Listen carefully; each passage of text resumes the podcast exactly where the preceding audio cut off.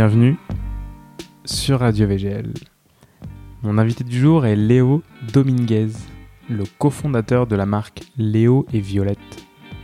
Dans cet épisode, nous sommes revenus ensemble sur ce chemin qui l'a mené du tennis à la création avec sa femme Violette de cette marque d'accessoires de maroquinerie. Nous avons discuté librement, sans aucune coupure ni aucun montage, et c'est notre discussion qui vous est restituée ici, dans cet épisode 2 de la saison 2. Je m'appelle Arnaud Chanteloup, et vous êtes bien sur Radio VGL, le podcast de verygoodlord.com.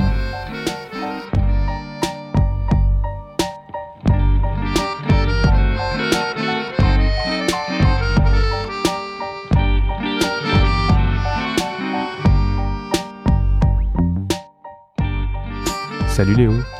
Salut. Merci de m'accueillir chez toi, enfin Avec dans ta plaisir. boutique. Oui. Euh, on est rue Sainte-Anne. Oui. On est dans le deuxième, Dans le premier. dans le premier, Ouais, à la frontière. à la frontière du deuxième. Mhm. Et donc on est chez Léo et Violette. Exactement.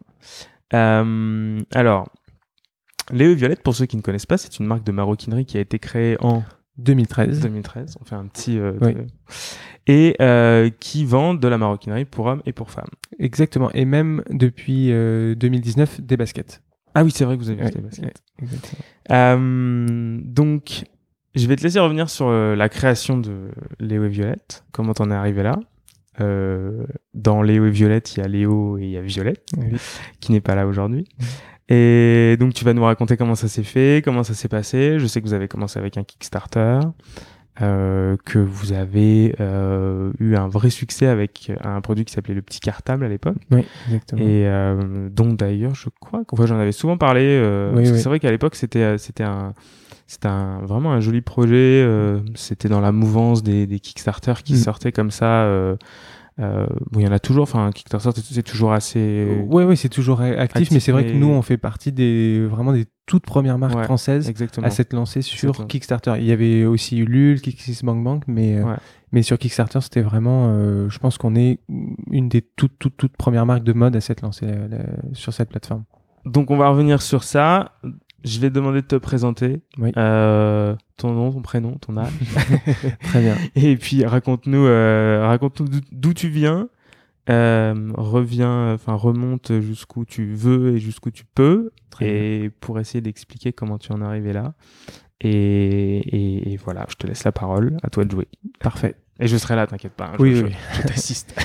Alors, ben, moi, je m'appelle Léo Dominguez, j'ai euh, 30 ans, Euh, je suis euh, parisien, né, euh, né à Paris. Euh, pour, pour ce qui est de ma, ma fiche d'identité, euh, je suis aussi fiancé à Violette, du coup, qui est, euh, qui, en plus d'être ma fiancée, et mon associé dans, Mhm. cette, euh, dans cette aventure. On est en couple depuis, euh, depuis qu'on a 18 ans, depuis 2008, euh, ensemble, et on a une petite fille qui fête ses un an dans, dans quelques jours euh, ensemble. Euh, Génial. Félicitations en fait. oui. hein. On, a su- on a pu suivre ça parce que vous êtes très transparent sur les réseaux sur ça, Oui, même, même ouais. sur, euh, Oui. même sur Léo et Violette. Oui. Et, euh, et c'est vrai que c'est sympa de. Enfin, vous, vous incarnez la marque. Oui, bah, bah, euh, oui, en fait, presque par défaut, entre guillemets, dans le sens où Ouais, la vous. marque s'appelle Léo et Violette, donc ce serait bizarre si, si on ne l'incarnait pas. Et puis, on a senti, en fait, dès le début, qu'il y avait une volonté de la part des clients de, de voir les backstage, de, de comprendre aussi un petit peu le, nos parcours et, euh, et justement euh, avoir cette relation très directe entre, entre nous et, euh, et les clients. Donc, c'était c'était aussi pour ça qu'on avait fait ce choix de, de l'incarner vraiment dès le Mhm. début. Après, pour revenir sur mon, sur mon parcours personnel, bah, absolument rien euh, me prédestinait à créer une marque de, euh, de mode et Violette non plus, euh, je dirais, puisque moi j'ai passé la plus grande partie de mon enfance à jouer au tennis, euh, de l'âge de 7 ans à mes 20 ans.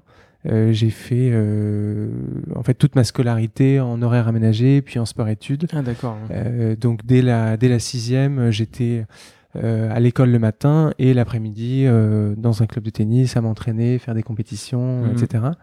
Euh, c'était euh, c'était et ça reste toujours aujourd'hui ma passion. euh, Ouais, tu continues à toujours en faire? Je continue à en faire beaucoup moins qu'avant, Ouais. euh, mais je, je la- continue avec le, avec la le business la et, et la vie perso. C'est c'est difficile de, Ouais, de trouver toujours le temps. Mais, euh, mais ça reste une passion. Si aujourd'hui, euh, enfin, je, je- j'en parlais même avec Violette il y a pas si longtemps. Si aujourd'hui j'ai le choix entre aller voir un match de tennis et euh, aller voir un, je sais pas, un défilé ou euh, aller voir une expo sur euh, sur la mode, ben, je préférerais largement aller voir euh, un match de tennis. Ça, Toujours, ça euh, reste, euh, ça une tennis. grande passion. Ouais, ouais, cl- clairement. Euh, c'est lié beaucoup à mon euh, bah, mon expérience personnelle, ma, ma famille. Mon père était joueur de, de Ouais. tennis professionnel dans les années 70. Et, euh, et c'est vrai que j'ai été élevé dans, dans cette euh, passion du tennis et du sport en, en général. Euh, On peut dire qui était ton père? Oui, bien sûr, bien sûr. Euh, bah, mon père, c'était c'était Patrice Dominguez. Voilà. Euh, c'était un joueur de tennis français qui était numéro un français dans les années 70 et qui a été Présentateur. présentateur, qui a occupé un, un peu tous les postes possibles dans, dans l'univers du tennis, euh, à la fédération, directeur de tournoi, voilà, qui a eu vraiment une carrière incroyable dans, dans, ce, dans ce domaine, D'où cette passion pour le tennis que toi, t'as. Ouais, Ouais. Que toi, t'avais. mais qui m'a pas euh, poussé à avoir. C'est-à-dire Ouais. que j'ai jamais senti une pression de d'aimer le tennis ou quoi. C'est venu Hmm. euh, très naturellement et, euh, et la passion même générale du, du sport, de, euh, dans, dans son ensemble. euh, On pouvait aussi bien être abonné au, au PSG, aller euh, au match au Parc des Princes, etc. Ouais. C'était vraiment une passion globale. Et donc, tout ça pour dire que vraiment, euh, bah, sur, sur les 15 premières années de ma vie, j'ai pas du tout eu euh, l'intention ou l'idée de créer une marque, euh, une marque de mode. Euh, ça s'est fait vraiment dans une deuxième partie Hmm. où euh, justement euh, vers mes 20 ans j'ai senti que moi j'allais pas être un, un grand joueur de tennis et que j'allais pas pouvoir faire carrière ou quoi Mhm. je sentais que j'avais pas forcément toutes les, les compétences requises qui sont extraordinairement nombreuses pour, pour y arriver et, euh, et je me disais bah, à côté de mes études qu'est-ce que je pourrais faire peut-être pour euh, euh, pour m'ouvrir à d'autres domaines et à ouvrir ma curiosité et j'avais un vrai attrait, une vraie passion pour, ça peut paraître bizarre, mais pour la marque Apple. J'adorais ce que, ce que cette marque représentait depuis tout petit. Ça aussi, c'est lié à l'enfance, l'adolescence, où chez moi, il y avait un, les iMac translucides de couleur. Ouais. euh, il y avait. euh, Je me suis euh, battu pour essayer de l'avoir quand ouais. il est sorti. Mes parents avaient voulu me l'acheter. Mais j'ai ça a eu été un vrai chance. choc. Moi, Ah ouais, euh, c'était moi c'était enfin j'étais fasciné quoi quand je voyais Ah ces, ces produits-là. Je sais que ma sœur elle avait eu un, un MacBook blanc euh, Mhm. les, les premiers et tout et je trouvais ça incroyable et euh, un iBook. à l'époque. oui, exactement, c'est vrai. Un iBook G4. C'était mon premier ordinateur. euh, Euh, qui a été décliné en noir. Alors l'avoir en noir, c'était encore ouais, plus euh, encore plus fou. Et, et donc en fait, j'étais j'étais fasciné par cette marque. J'ai toujours euh, adoré cette, euh, cet univers. Et, et à 20 ans, euh, quand j'ai commencé à jouer de moins en moins, ou en tout cas à, à faire de moins en Mhm. moins de tournois de tennis, euh, je me suis dit, bah, euh, est-ce que je pourrais pas essayer de postuler chez Apple et juste être vendeur quoi Ça me ça me ferait vraiment kiffer en fait de, de faire ça et, euh, et de, de me rapprocher au plus près de- des produits. Et j'ai postulé. À l'époque, c'est un coup de bol euh, incroyable. Il y avait le- l'Apple Store d'Opéra qui, euh, qui allait ouvrir. Ouais. Et, et du coup, ils étaient vraiment en phase de recrutement. Il y avait 250 personnes à recruter en un laps de temps hyper court. Euh, j'ai postulé au moment parfait et j'ai été recruté alors que j'avais absolument aucune compétence. Je savais même pas à l'époque ce qu'était un câble HDMI. Donc, euh, quand il y avait un- quelqu'un qui venait en magasin et qui me demandait quelque chose, j'étais un peu perdu. Mais par contre, j'étais fasciné et je pouvais parler euh, avec lui pendant une heure de, des ordi. Et c'est euh, cet univers-là qui m'a en fait fait découvrir une certaine partie de l'entrepreneuriat. J'ai commencé à avoir un, attrait parce que au sein d'un Apple Store, il y a énormément de gens qui, qui ne font pas que ça, euh, qui sont pas juste des vendeurs, qui sont aussi euh, des créatifs à côté, qui sont des photographes, des euh, réalisateurs et qui font ça parce que peut-être ils vivent pas encore de leur passion. D'accord. Euh, et en fait, ils faisaient aussi beaucoup des projets de financement participatif. D'accord. Euh, et il y avait plein de personnes au sein de l'Apple Store. T'as rencontré genre de manière totalement hasardeuse quoi. Enfin, Ouais, c'est- exactement. Ouais. D'accord. C'est des, des- toute une catégorie de personnes qui, euh, Qui, euh, faisaient des projets. euh, ah, voilà. C'est marrant ça. Euh, et parfois des projets caritatifs en fait Ouais, euh, euh, et pas forcément des projets de lancement de produits ou Mhm. de lancement de business mais vraiment juste euh, parce qu'ils avaient besoin pour développer leurs compétences euh, de, de financer ou quoi et donc du coup ils faisaient des projets de financement participatif j'ai découvert Kickstarter comme ça ok. et, euh, et ça a été aussi euh, enfin un peu une révélation je me suis dit c'est incroyable cette plateforme de pouvoir être en contact direct avec euh, avec des, des clients et pouvoir euh, financer un projet qui, euh, qui nécessite des ressources hyper importantes qu'on n'a pas, euh, évidemment, quand on a 20 ans pour, pour lancer son projet. C'est un peu comme ça. J'aurais pensé que tu m'aurais dit euh, je suis allé chez Apple, j'ai vu qu'il y avait de la petite maroquinerie qui se vendait très cher et je me suis dit que j'allais faire pareil. Bah, en fait, euh, il y avait surtout la réalité, c'est que quand je vendais un, un Mac, euh, donc il y avait des clients quand même qui venaient acheter un, un MacBook, MacBook Pro entre 2000 parfois et 4000 euros et qui repartaient avec une housse en néoprène mm. in case à 39 euros. Et il nous disait c'est incroyable que chez Apple, qui est une des marques de qui est une marque de luxe en fait, quasiment, mais avec un, un créneau beaucoup plus lifestyle, on va dire, euh, que, que vous vendiez pas des produits de, de meilleure qualité euh, avec euh, avec des matières plus nobles, etc. Et, et c'est vrai que cette idée-là, moi, elle a commencé vraiment à, à résonner dans ma tête et je me disais, moi aussi en tant que client, ça m'ennuie en fait de mettre un ordi que j'adore, que, que je trouve très beau dans un, dans un produit qui est pas de très bonne qualité et euh, qui protège pas forcément beaucoup mieux que qu'un autre et euh, et puis surtout qui n'est pas du tout professionnel. C'est-à-dire que quand je vais à un rendez-vous pro j'ai pas envie d'arriver avec une housse que j'ai achetée chez Darty ou euh, ou à la Fnac avec euh, une qualité qui est vraiment pas très très belle. Et à côté de ça je me souviens du, de, de cette expérience personnelle qu'on avait fait avec avec Violette où je lui avais dit bah, moi j'aimerais bien trouver un cartable euh, justement où je peux mettre euh, mon ordi, un iPad et tout et que ce soit joli. Et on était allé chez, euh, chez APC à l'époque parce que c'était un budget qui était globalement accessible autour des 300, 400 euros peut-être, qui était déjà un bel investissement mmh. pour, pour moi. Et, et en fait j'étais venu avec mon ordi et mon ordi ne rentrait pas pour un centimètre dans, le, dans la poche de, du cartable. je me suis dit c'est improbable. En fait, à quoi pense le mec qui a dessiné ce, ce cartable euh, Est-ce qu'il pense qu'on est toujours dans les années 2000 euh, à vouloir mettre juste euh, un dossier A4, enfin un petit, une petite feuille de papier ou un carnet Là maintenant, qu'est-ce qu'on met dans 90% des cas dans un sac de business, c'est un ordinateur, 13 ah, pouces ou 15 pouces, un dossier A4, et puis il y a aussi souvent le chargeur, enfin tout un tas d'appareils qui viennent en fait avec parfois l'appareil photo, parfois l'iPad, ou ce genre de choses. Et, et en fait, j'ai continué à chercher ce produit. Et au bout d'un moment, tomber sur des choses qui, qui, sont très techniques en général. Voilà, exactement. Avec des choses, euh, avec des, des, des, sacs de photographes ou des, où là tu vas avoir du padding qui va se mm. mettre à l'intérieur, etc. Mm. Mais en général, c'est en nylon. Voilà. C'est des matières euh, qui sont pas très élégantes, enfin qui sont assez. Euh, assez euh, sac, sac de photos quoi. Oui oui. Alors il y a des choses qui sont magnifiques. Mais il y a hein. des choses qui sont magnifiques. J'ai fait une sélection sur mm. sur de mm. sacs de photos justement euh, en essayant de sélectionner la, le, le, moins euh, les sacs qui ressemblent à des sacs de photos quoi. En gros, avoir un sac de photos qui ne ressemble pas à un sac, de photos. bah, je pense qu'il y a beaucoup de photographes, euh, beaucoup de personnes qui cherchent ça, ce côté un peu hybride. Et, et, parfois, tu peux acheter des, des, des intérieurs, en gros, des doublures euh, molletonnées qui se mettent dans des sacs normaux et pas mal de gens font ça. Quoi.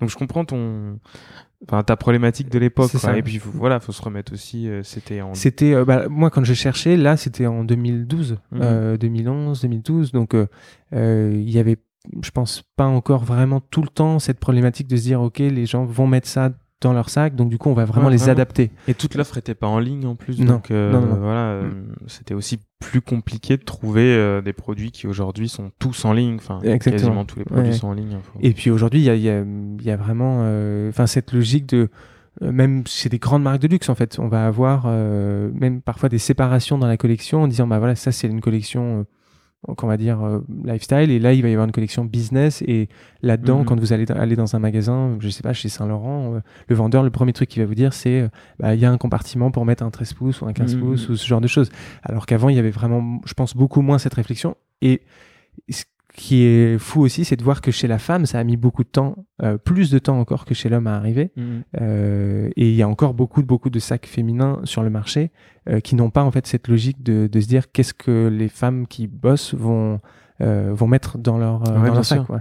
Mais et... c'est exactement le cas de, de ma copine qui, euh, pas. qui est avocate et qui pour le coup a toujours son ordi sur mm. elle avec son chargeur mais pour le coup c'est vraiment elle l'a tout le temps avec mm. elle c'est indispensable euh, et, et c'est vrai qu'elle est venue acheter un mm. sac chez toi. Oui enfin chez Louis Violette et euh, et après toutes ses amies mhm. autour avaient vu ce sac mhm. qui est un sac euh, c'est le grand cartable non c'est ça? Certainement oui on a plusieurs cartables qui peuvent convenir ouais, euh, mais pour des avocats en général c'est plutôt le, modèle grand cartable ouais grand cartable qui est assez assez neutre sur mhm. l'extérieur enfin ça ça ressemble pas à un cartable en soi comme le petit cartable mais et c'est vrai qu'après tout le monde autour d'elle achetait achetait ce, ce sac et et surtout les femmes parce qu'elles trouvaient pas justement ce côté sac assez élégant avec une poignée t'as une mm. lanière, etc. Mais et c'est, je comprends le, je comprends ce que tu dis justement euh, par rapport aux femmes. Bah, On pense qu'une femme, ça met quoi? Ça met un poudrier. Je sais pas, je sais pas qui pense, euh, qui pense encore ça.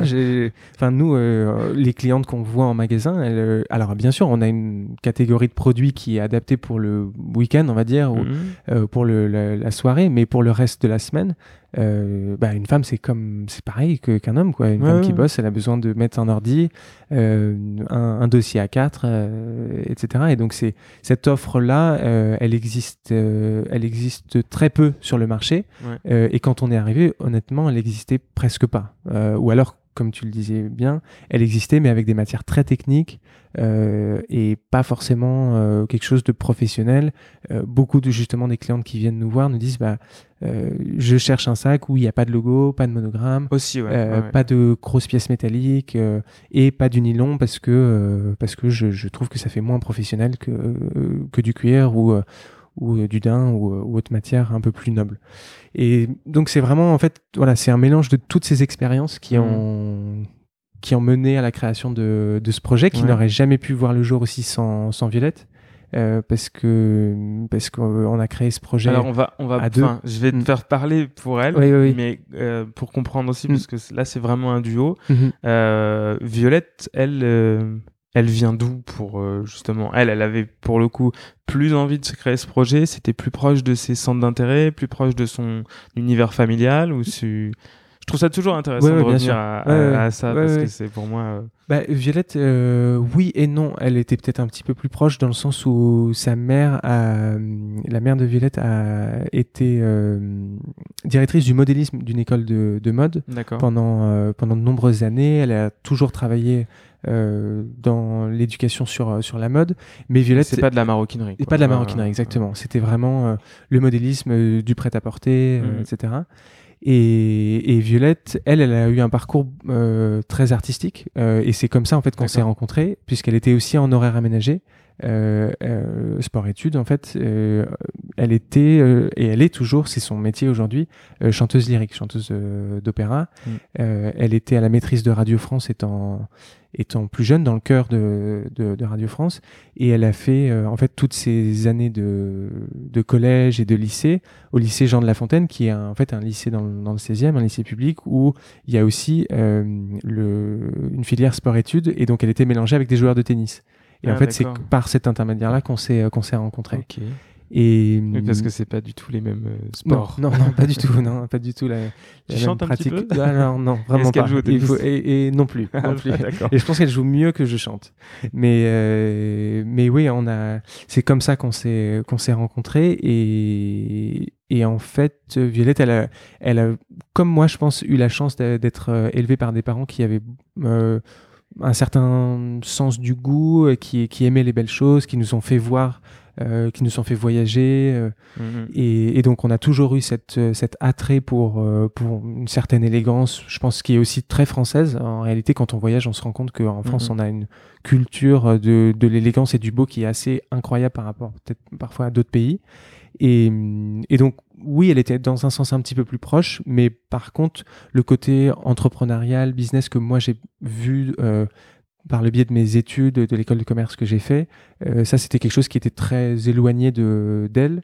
Et, euh, et, donc c'est vraiment mm, à deux qu'on a eu ce projet. Et Violette, aujourd'hui, même si on se considère pas comme une maison, euh, avec une direction artistique et tout, tout ce qui va avec. mais, mais j'ai tendance souvent à, quand les marques qui viennent me voir, qui sont très très jeunes, parfois j'ai des marques qui ont à peine six mois et qui viennent me voir et qui me parlent de, de notre maison, euh, machin. Bon, voilà, avant mm. de, de, de, parler, je pense de d'utiliser ce genre de terme. Il faut Oui. construire un peu sa maison. C'est et, ça. oui. et son on a un appartement pour l'instant. Ouais. Y a pas de- non, non, il y a- on, on revendique pas ce genre de terme parce que on se sent pas particulièrement légitime pour les pour les Alors que pourtant, vous avez une, quand même une belle DA et c'est Mm. vrai que c'est toujours, euh, enfin c'est toujours bien fait. Mm. euh, vous avez toujours soigné votre votre image depuis le début. Mm. Euh, Il n'y a jamais eu de faux de faux pas à mon sens. Euh, la Bah, première merci, vidéo était très, euh, oui, oui, oui, était très sympa dès, Mm. dès le dès le Kickstarter. Mm. Dès le Mm. Kickstarter donc. euh, Et tu disais que tu avais fait une, une école de commerce. Tu allé dans quelle école? C'était au, euh, au pôle Léonard de Vinci à la. Défense. Euh, c'est une école de commerce euh, que j'ai fait parce que c'était une, une des seules écoles de commerce en France qui permettait de d'avoir une filière euh, sportive. Euh, donc du coup, j'avais toujours cours que le matin et l'après-midi, je continuais à, à jouer au tennis. Ah, t'as- Donc tu as commencé, enfin tu as continué super J'ai continué en fait jusqu'à 21, 22 Ah ans. ouais, donc Euh, ouais. Et c'est à, à ce moment-là que j'ai commencé à travailler chez Apple. Et à partir de ce moment-là, j'ai vraiment commencé à délaisser un peu le, euh, le, le tennis et vraiment me concentrer. Et en 2013, on a créé le, le projet. Donc c'est à partir de ce moment-là que vraiment je me suis euh, concentré euh, le plus possible sur les études et le, et le projet. Et donc, comment vous êtes venu à créer ce projet? Enfin, genre, Tu t'es levé un matin, enfin, vous vous êtes levé un matin en vous disant on va faire un cartable? Franchement, c'est presque ça. C'est-à-dire Ouais. que euh, on a vu, on a vu, on a vu tous ces produits qui étaient sur le marché. on s'est dit bah en fait euh, est-ce qu'on continue à le chercher? Parce que moi j'en cherchais un vraiment euh, personnellement pour pour aller en cours et pour euh, à l'époque je faisais des entretiens pour des stages etc j'avais envie d'avoir un sac un peu un peu joli pour aller faire ces entretiens et où est-ce que euh, on n'essayerait pas nous-mêmes de le créer? Euh, et en fait on n'a pas révolutionné euh, le, le modèle. Tu- si tu l'as bien en tête, ce cartable, c'est un, cartable assez standard dans les, dans les lignes, mais on s'est vraiment juste dit, bah, on va l'adapter à l'intérieur pour qu'il soit compatible avec les produits qu'on utilise, c'est-à-dire un MacBook Pro euh, 13 pouces, un iPad, pouvoir mettre le chargeur, etc. Et on voulait un côté un peu rétro, pouvoir le porter en sac à dos, pouvoir le porter en bandoulière. Mhm. Et euh, voilà, c'est comme ça que ça, ça a démarré l'idée. Alors après, entre l'idée et la réalisation, il y a beaucoup d'étapes, beaucoup de, de complications, parce que évidemment, nous, techniquement, Violette dessine très bien, parce que sa mère lui a toujours appris à dessiner, et, euh, et donc elle a pu faire un dessin qui représentait très bien l'idée que l'on avait. Mais après, qu'est-ce qu'on fait de ce dessin? C'était Ouais. vraiment euh, ça Vous l'étape. êtes allé où dans ce- à ce moment-là? bah là, on a fait jouer les contacts de la, de la maman de Violette qui, par le biais de son école, avait des intervenants qui travaillaient euh, sur de, de l'accessoire ou des choses comme ça. Et en fait, on a rencontré une première femme euh, qui nous a euh, aidés et nous a dit bah, votre projet il est intéressant, Mhm. mais moi je vais pas vous donner le contact d'un d'un fabricant tant que ce sera pas un petit peu plus Ouais, euh, modélisé, abouti, euh, modélisé, concret, parce que prototypé. voilà. Et, et donc, on a fait des, des, des modèles en carton. En fait, on a acheté des feuilles de papier canson, on les a scotchés sur du carton. On a commencé à essayer de voir un peu les volumes. On est retourné la voir et elle nous a dit Ok, bon, vous avez l'air motivé, je vais vous donner le contact. Je pense qu'elle voulait aussi peut-être un peu se débarrasser de nous en se disant Bon, bah, je vais repasser la patate chaude à quelqu'un d'autre. Et, euh, puis, on a, on a trouvé un atelier de prototypage qui est à Bagnolet. Euh, c'est une société euh, qui s'appelle Modéalis. Euh, je pense qu'elle existe toujours et, euh, et qui fait, euh, qui faisait en tout cas à l'époque des prototypes pour euh, Goyard par exemple. D'accord. Euh, donc c'était Comment pas tu for- dis Mode Modéalis. Ok. M-O-D-E-A-L-I-S. C'était Monsieur Barrero qui était un monsieur très gentil qui nous a accueillis sur ce projet parce que clairement il fallait avoir de la patience et la pédagogie aussi pour euh, pour nous pour nous expliquer comment fabriquer un cartable, euh, tous les tenants et aboutissants qui menaient à, à la transformation d'une matière en quelque chose de, de concret et qu'on pouvait utiliser.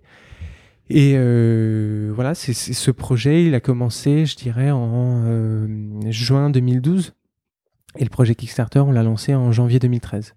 Donc il y a vraiment eu six mois entre le moment où on a rencontré cet atelier et euh, réalisé les premiers prototypes, puis la vidéo, puis euh, toute la, la partie communication jusqu'au lancement du, du projet. Et quand vous avez réalisé ce premier prototype, vous aviez donc le prototype de, de ce sac, il Mhm. était euh, quasiment final. Oui.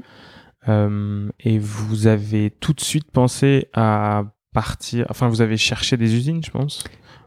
Pas- Oui, on a cherché des usines, mais en fait, on avait à la fois, il y avait une partie Parce de que ce avait- monsieur Barrero, il, il il pouvait, pas il produire. pas enfin, il pouvait produire, mais à des prix qui étaient complètement déconnectés de ce qu'on voulait proposer en termes de, de prix. Parce que nous, ce qu'on voulait proposer en termes de prix, c'était 300 euros, euh, ouais. prix de vente. Euh, à l'époque, on n'avait aucune connaissance des marges, des- etc. Et donc, du coup, 300 euros, c'était vraiment très bas par rapport à la qualité qu'on voulait proposer, au fait qu'on voulait fabriquer en France. Euh, avec euh, avec du cuir euh, de très bonne qualité qui venait aussi de France ou, ou d'Italie. Et en fait c'était c'était un peu irréaliste. Euh, Mhm. enfin même pas qu'un peu c'était complètement irréaliste.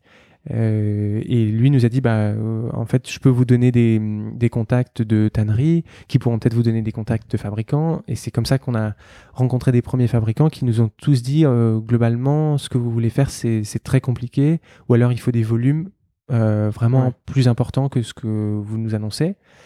Et, euh, et puis en fait de tannerie en tannerie de fabricant en fabricant euh, on a hum, eu un contact un peu par hasard à Naples avec un- une personne qui parlait bien anglais et qui nous a dit bah moi je connais un fabricant qui peut vous faire ça pour un prix qui sera globalement satisfaisant pour vous. En- envoyez-moi le proto et je leur envoie ils vous font un contre-type et euh, vous verrez si vous êtes euh, si vous êtes satisfait et on pourra aller ensuite les voir à Naples donc enfin c'était euh, complètement Ouais. improbable Un hasard, quoi. ouais voilà ouais. Et, et en fait, euh, bah, le prototype qu'on a reçu de Naples était satisfaisant, le prix était, euh, était bon, et puis on sentait qu'on était un peu face à une impasse où euh, c'était soit on disait oui à ça, soit on continuait à chercher, mais en fait on allait systématiquement retarder le projet. Et en réalité, pourquoi retarder un projet qui, ça se trouve, ne va pas marcher? Testons-le, ouais, ouais, quoi. bien sûr. Euh, avant de, se poser la question de savoir est-ce que le fabricant qu'on a est bon, est-ce que le prix est parfait, etc. Mettons-le en ligne sur Kickstarter et regardons si, euh, si ça marche. Et si sûr. ça marche, bah, on aura tout le temps de se poser encore plus les questions et de d'approfondir la question de la, la production. Donc à un moment, on a dit ok, on y va, on a le proto, on va faire une vidéo, euh, on va mettre le produit en, en ligne sur Kickstarter et on va regarder si ça marche. Et c'est comme ça que ça, ça s'est lancé en janvier 2013. Et tu sais combien vous avez investi?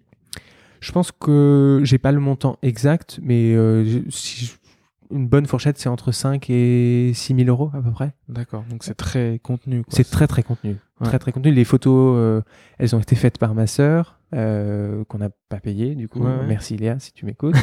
Euh, les- la vidéo, elle, elle a été faite par euh, la boîte de production qu'avait ma mère, un, un freelance qui bossait avec elle. Mhm. La vidéo, c'était le budget le plus cher, c'était 2000 euros. Ouais. Ce, que, ce, ce qui est pas donné. hein. franchement, euh, Enfin, c'est un prix normal. c'est un, prix, un bon prix. Ouais, un bon prix. Et franchement, on avait une super qualité. Aujourd'hui, tu trouves un freelance qui fait ça, une vidéo, il va te le facturer, une petite vidéo comme vous aviez Ouais. fait. Bon, après, c'est vrai que la vidéo était. La vidéo était bien. était Il y avait euh, mal, le ouais, Steadicam, il y avait Ouais, ouais, euh, une- des bonnes caméras et tout. Franchement, c'était c'était bien. Et 2000 euros aujourd'hui, euh, c'est- un bon prix. Je pense bon que. euh, mais mais aujourd'hui, on peut faire euh, aussi du super contenu, parfois juste avec un iPhone ou même euh, une caméra un peu intermédiaire. Euh, mais bon, là, nous, on n'avait pas du tout les compétences pour le faire.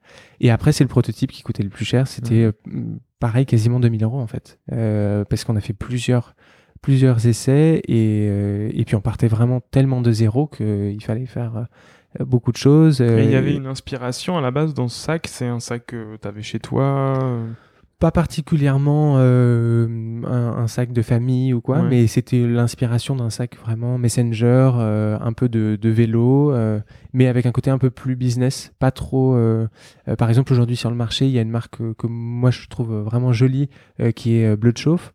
Euh, et qui fait des sacs vraiment postiers, plus Oui. euh, euh, plus workwear, on va dire. Et je voulais pas trop basculer là-dedans et rester dans un quand même dans un look un peu plus business et, et se dire que à la fois on pouvait vendre le produit à un avocat qui allait le porter à la main euh, en noir avec un Mhm. cuir lisse et à la fois le vendre à un, mec qui allait faire du vélo, qui allait le porter en sac à dos et en coloris vert euh, kaki euh, Ouais. avec un style un peu différent. Quoi. Donc, à ce moment-là, vous. Comment vous avez teasé le Kickstarter ou pas? Alors, on a teasé le Kickstarter sur nos propres pages Facebook, donc, euh, auprès de notre, euh, notre entourage. Et puis, on a aussi utilisé euh, Twitter beaucoup. Moi, j'ai ciblé un peu euh, je dirais, une centaine de journalistes, blogueurs, euh, même euh, un peu hommes politiques ou quoi, parce qu'il y avait un côté un peu responsable derrière tout ça qu'on Mhm. voulait mettre en avant. Et, euh, et j'ai essayé de l'avoir de la visibilité euh, comme ça. Et en fait, ce qui était incroyable à l'époque, c'est que comme excessivement peu de gens connaissaient Kickstarter, on a eu beaucoup de parutions euh, qui parlaient en fait de l'aspect financement participatif en nous citant comme une marque qui avait un projet actuellement ou qui allait lancer prochainement un projet. Et c'est le cas de, de Bonne Gueule, par exemple, qui avait fait un article sur nous, mais je dirais un an après, ou même toi, on, avait, Mhm. on s'était rencontrés, euh, il y avait eu euh, vraiment un, un engouement autour du financement participatif qui euh, était euh, vraiment en train de- d'avoir une très grosse visibilité, même dans les médias, euh, et, et ça nous a beaucoup, beaucoup servi. Euh, nous, on était juste le bon exemple pour illustrer cette, ce financement participatif. Les marques ou les blogueurs voulaient pas forcément parler de nous, mais plus parler de cet aspect-là, et on en a bénéficié énormément. Ouais, de vous euh, de manière indirecte. quoi. Oui, c'est ça, exactement. Et on a eu aussi, euh, et ça c'était mes années Apple qui ont payé, euh, des parutions sur euh, des sites ou blogs comme Mac Génération. Je sais pas si ça te Oui, parle. oui, oui. je- Euh, MacG, MacG. Mac Forever, Ouais. qui sont des blogs hyper spécialisés sur l'actualité Apple. Et comme nous, on avait vraiment pensé le produit pour les tailles ordi, etc., bah, ils ont fait des articles sur nous. Ça nous a amené euh, un trafic énorme et, et beaucoup, beaucoup de ventes. Et sept ans après, on a encore beaucoup de gens qui nous disent euh, Je vous ai découvert euh, par Mac Génération il y a, 2000 en- Ah il y a, il y a sept ans. Donc, Ah ouais, donc euh, c'était vraiment, c'est- euh, c'était vraiment une très, très belle visibilité pour nous. Donc ouais, au final, l'objectif était rempli puisque Oui. toi, tu cherchais vraiment à avoir un sac euh, où on puisse mettre un ordinateur, Mm. un iPad, etc. Et, et clairement, euh, Clairement, la, le- la cible que l'on visait à travers ce projet Kickstarter, euh, bah, il y a eu une résonance particulière et, et ils se sont sentis concernés par le, le produit qu'on avait lancé.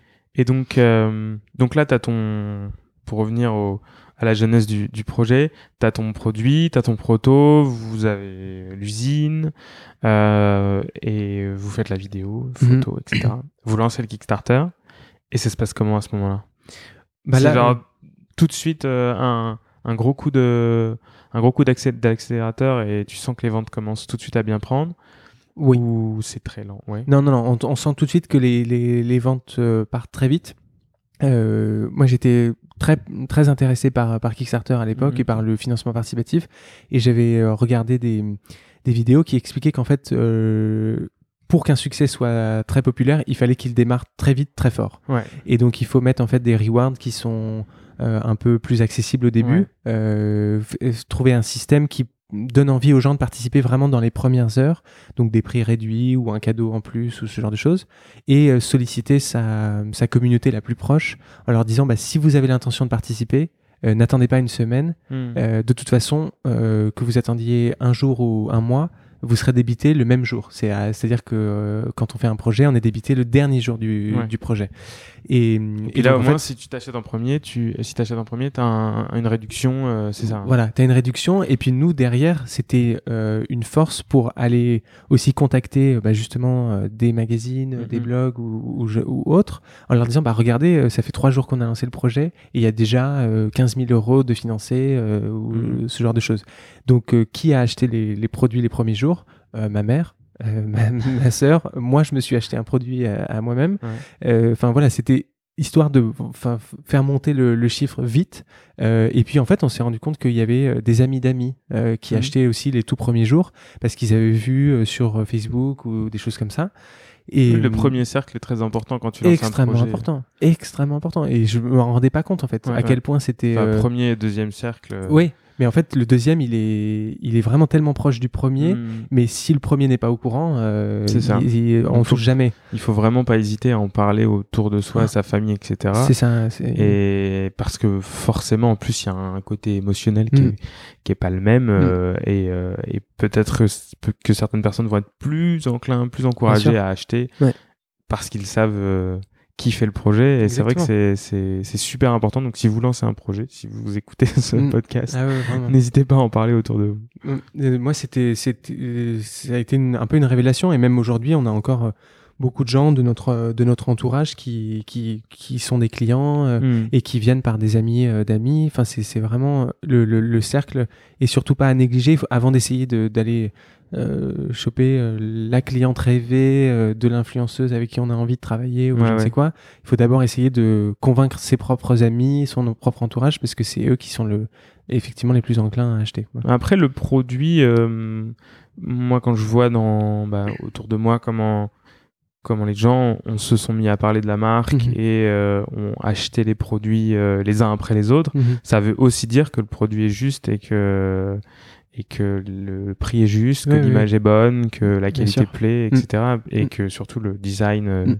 le design plaît vachement, quoi. Mm. Donc euh, c'est plutôt, enfin c'est plutôt gratifiant de voir Ah ça. oui, complètement. C'est très encourageant surtout, Mm. et c'est ce qui nous a euh, donné envie de passer d'un projet Kickstarter qui était finalement assez peu, euh, enfin très réfléchi dans un sens où on avait bien euh, euh, les choses, on avait fait très attention à- au lancement, mais à côté de ça, il y avait aucune stratégie globale de marque. Euh, on savait pas ce qu'on allait faire derrière. Oui, c'est ça. C'est ce que je voulais te demander justement. Vous aviez pas du tout prévu l'après? Rien du tout.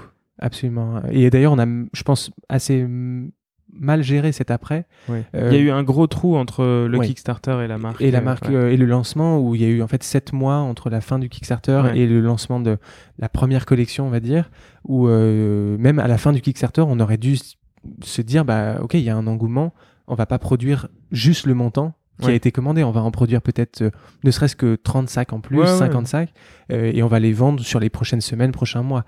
Et en réalité, on avait produit que euh, ou genre 10 pièces en plus. Les 10 pièces en plus, elles sont parties deux jours après la fin du projet parce Mm. que des gens avaient raté ou avaient oublié Ouais. que c'était Ah, la ça, fin. Il y a toujours ça. Ça, ça tu lances une précommande. Moi, ah mince, j'ai. Pour le bracelet, c'était ça. J'ai fait la précommande, j'ai Ouais. arrêté la précommande le, vendre... le jeudi. Mm. Et le vendredi, une personne a encore acheté. Oui. Le samedi, une personne qui a encore acheté. Donc, heureusement, j'en avais acheté un peu plus. Et le lundi, j'avais. Le dimanche, j'ai complètement coupé les ventes. Et le, le lundi, j'avais un mail. Quand est-ce que les précommandes recommencent? c'est pas possible. ouais. Il y, a, il y a toujours cet aspect-là Voilà. et C'est la limite de la précommande. voilà, Euh, euh, clairement. Mais et c'est surtout c'est la limite euh, pour nous à l'époque où on avait euh, absolument aucune expérience euh, et donc on pouvait absolument pas savoir en fait que les gens euh, pouvaient passer à côté du projet ou en avoir envie après.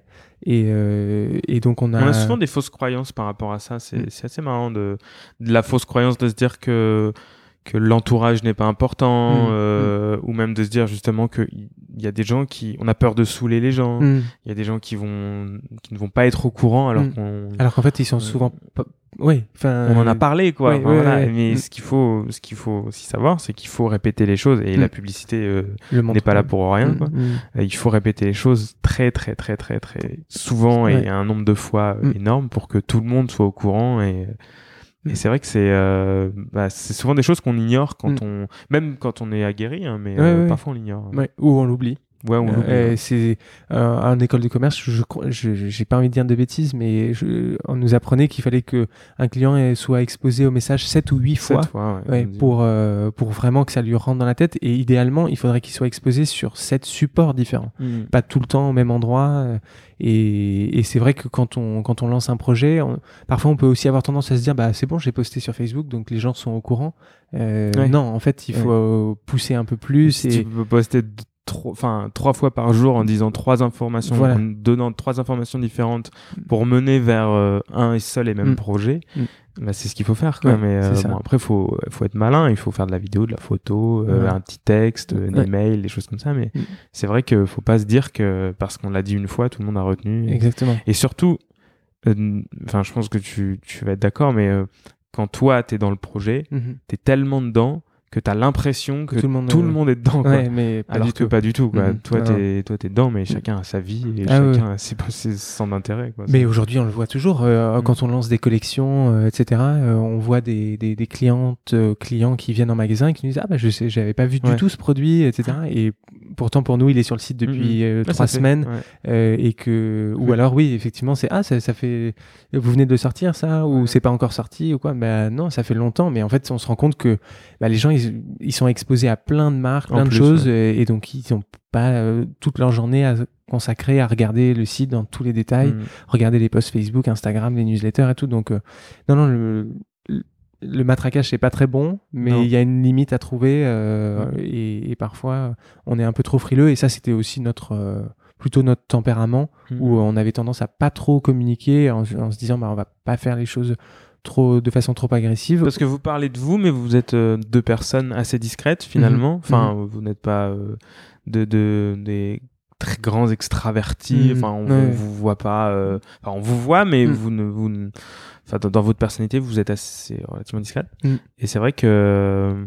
D'ailleurs, comment vous avez géré ça? Vous, c'était, c'est, ça, c'est venu naturellement de, de, par exemple, Violette est, Est dans le magasin Ah ouais, en, ouais. en deux mètres Euh, par ouais, un euh, en rentrant. C'est quelque chose de naturel? C'est ou c'est ça, va? Ça se passe bien? C'est quand même, ça se passe bien. Oui, oui, ça se passe bien. C'est, c'est, c'est un peu bizarre à des moments quand même. Je pense que euh, euh, c'est, étrange de, de, de, de voir par moment des clients qui viennent en magasin et moi je vais les renseigner et je sens que ils vont reconnaître ou ils vont Ah reconnaître oui. Violette ou quoi. C'est, il y a ce côté un peu euh, étrange parce qu'on a en fait, on n'a pas envie, nous particulièrement, de se mettre en avant. C'est pas euh, quelque chose, mais on sent que, en fait, les clients ont envie de créer euh, un lien et qu'en général, avec les marques avec lesquelles euh, ils interagissent, bah, il n'y a pas du tout de lien. C'est Mhm. très déshumanisé.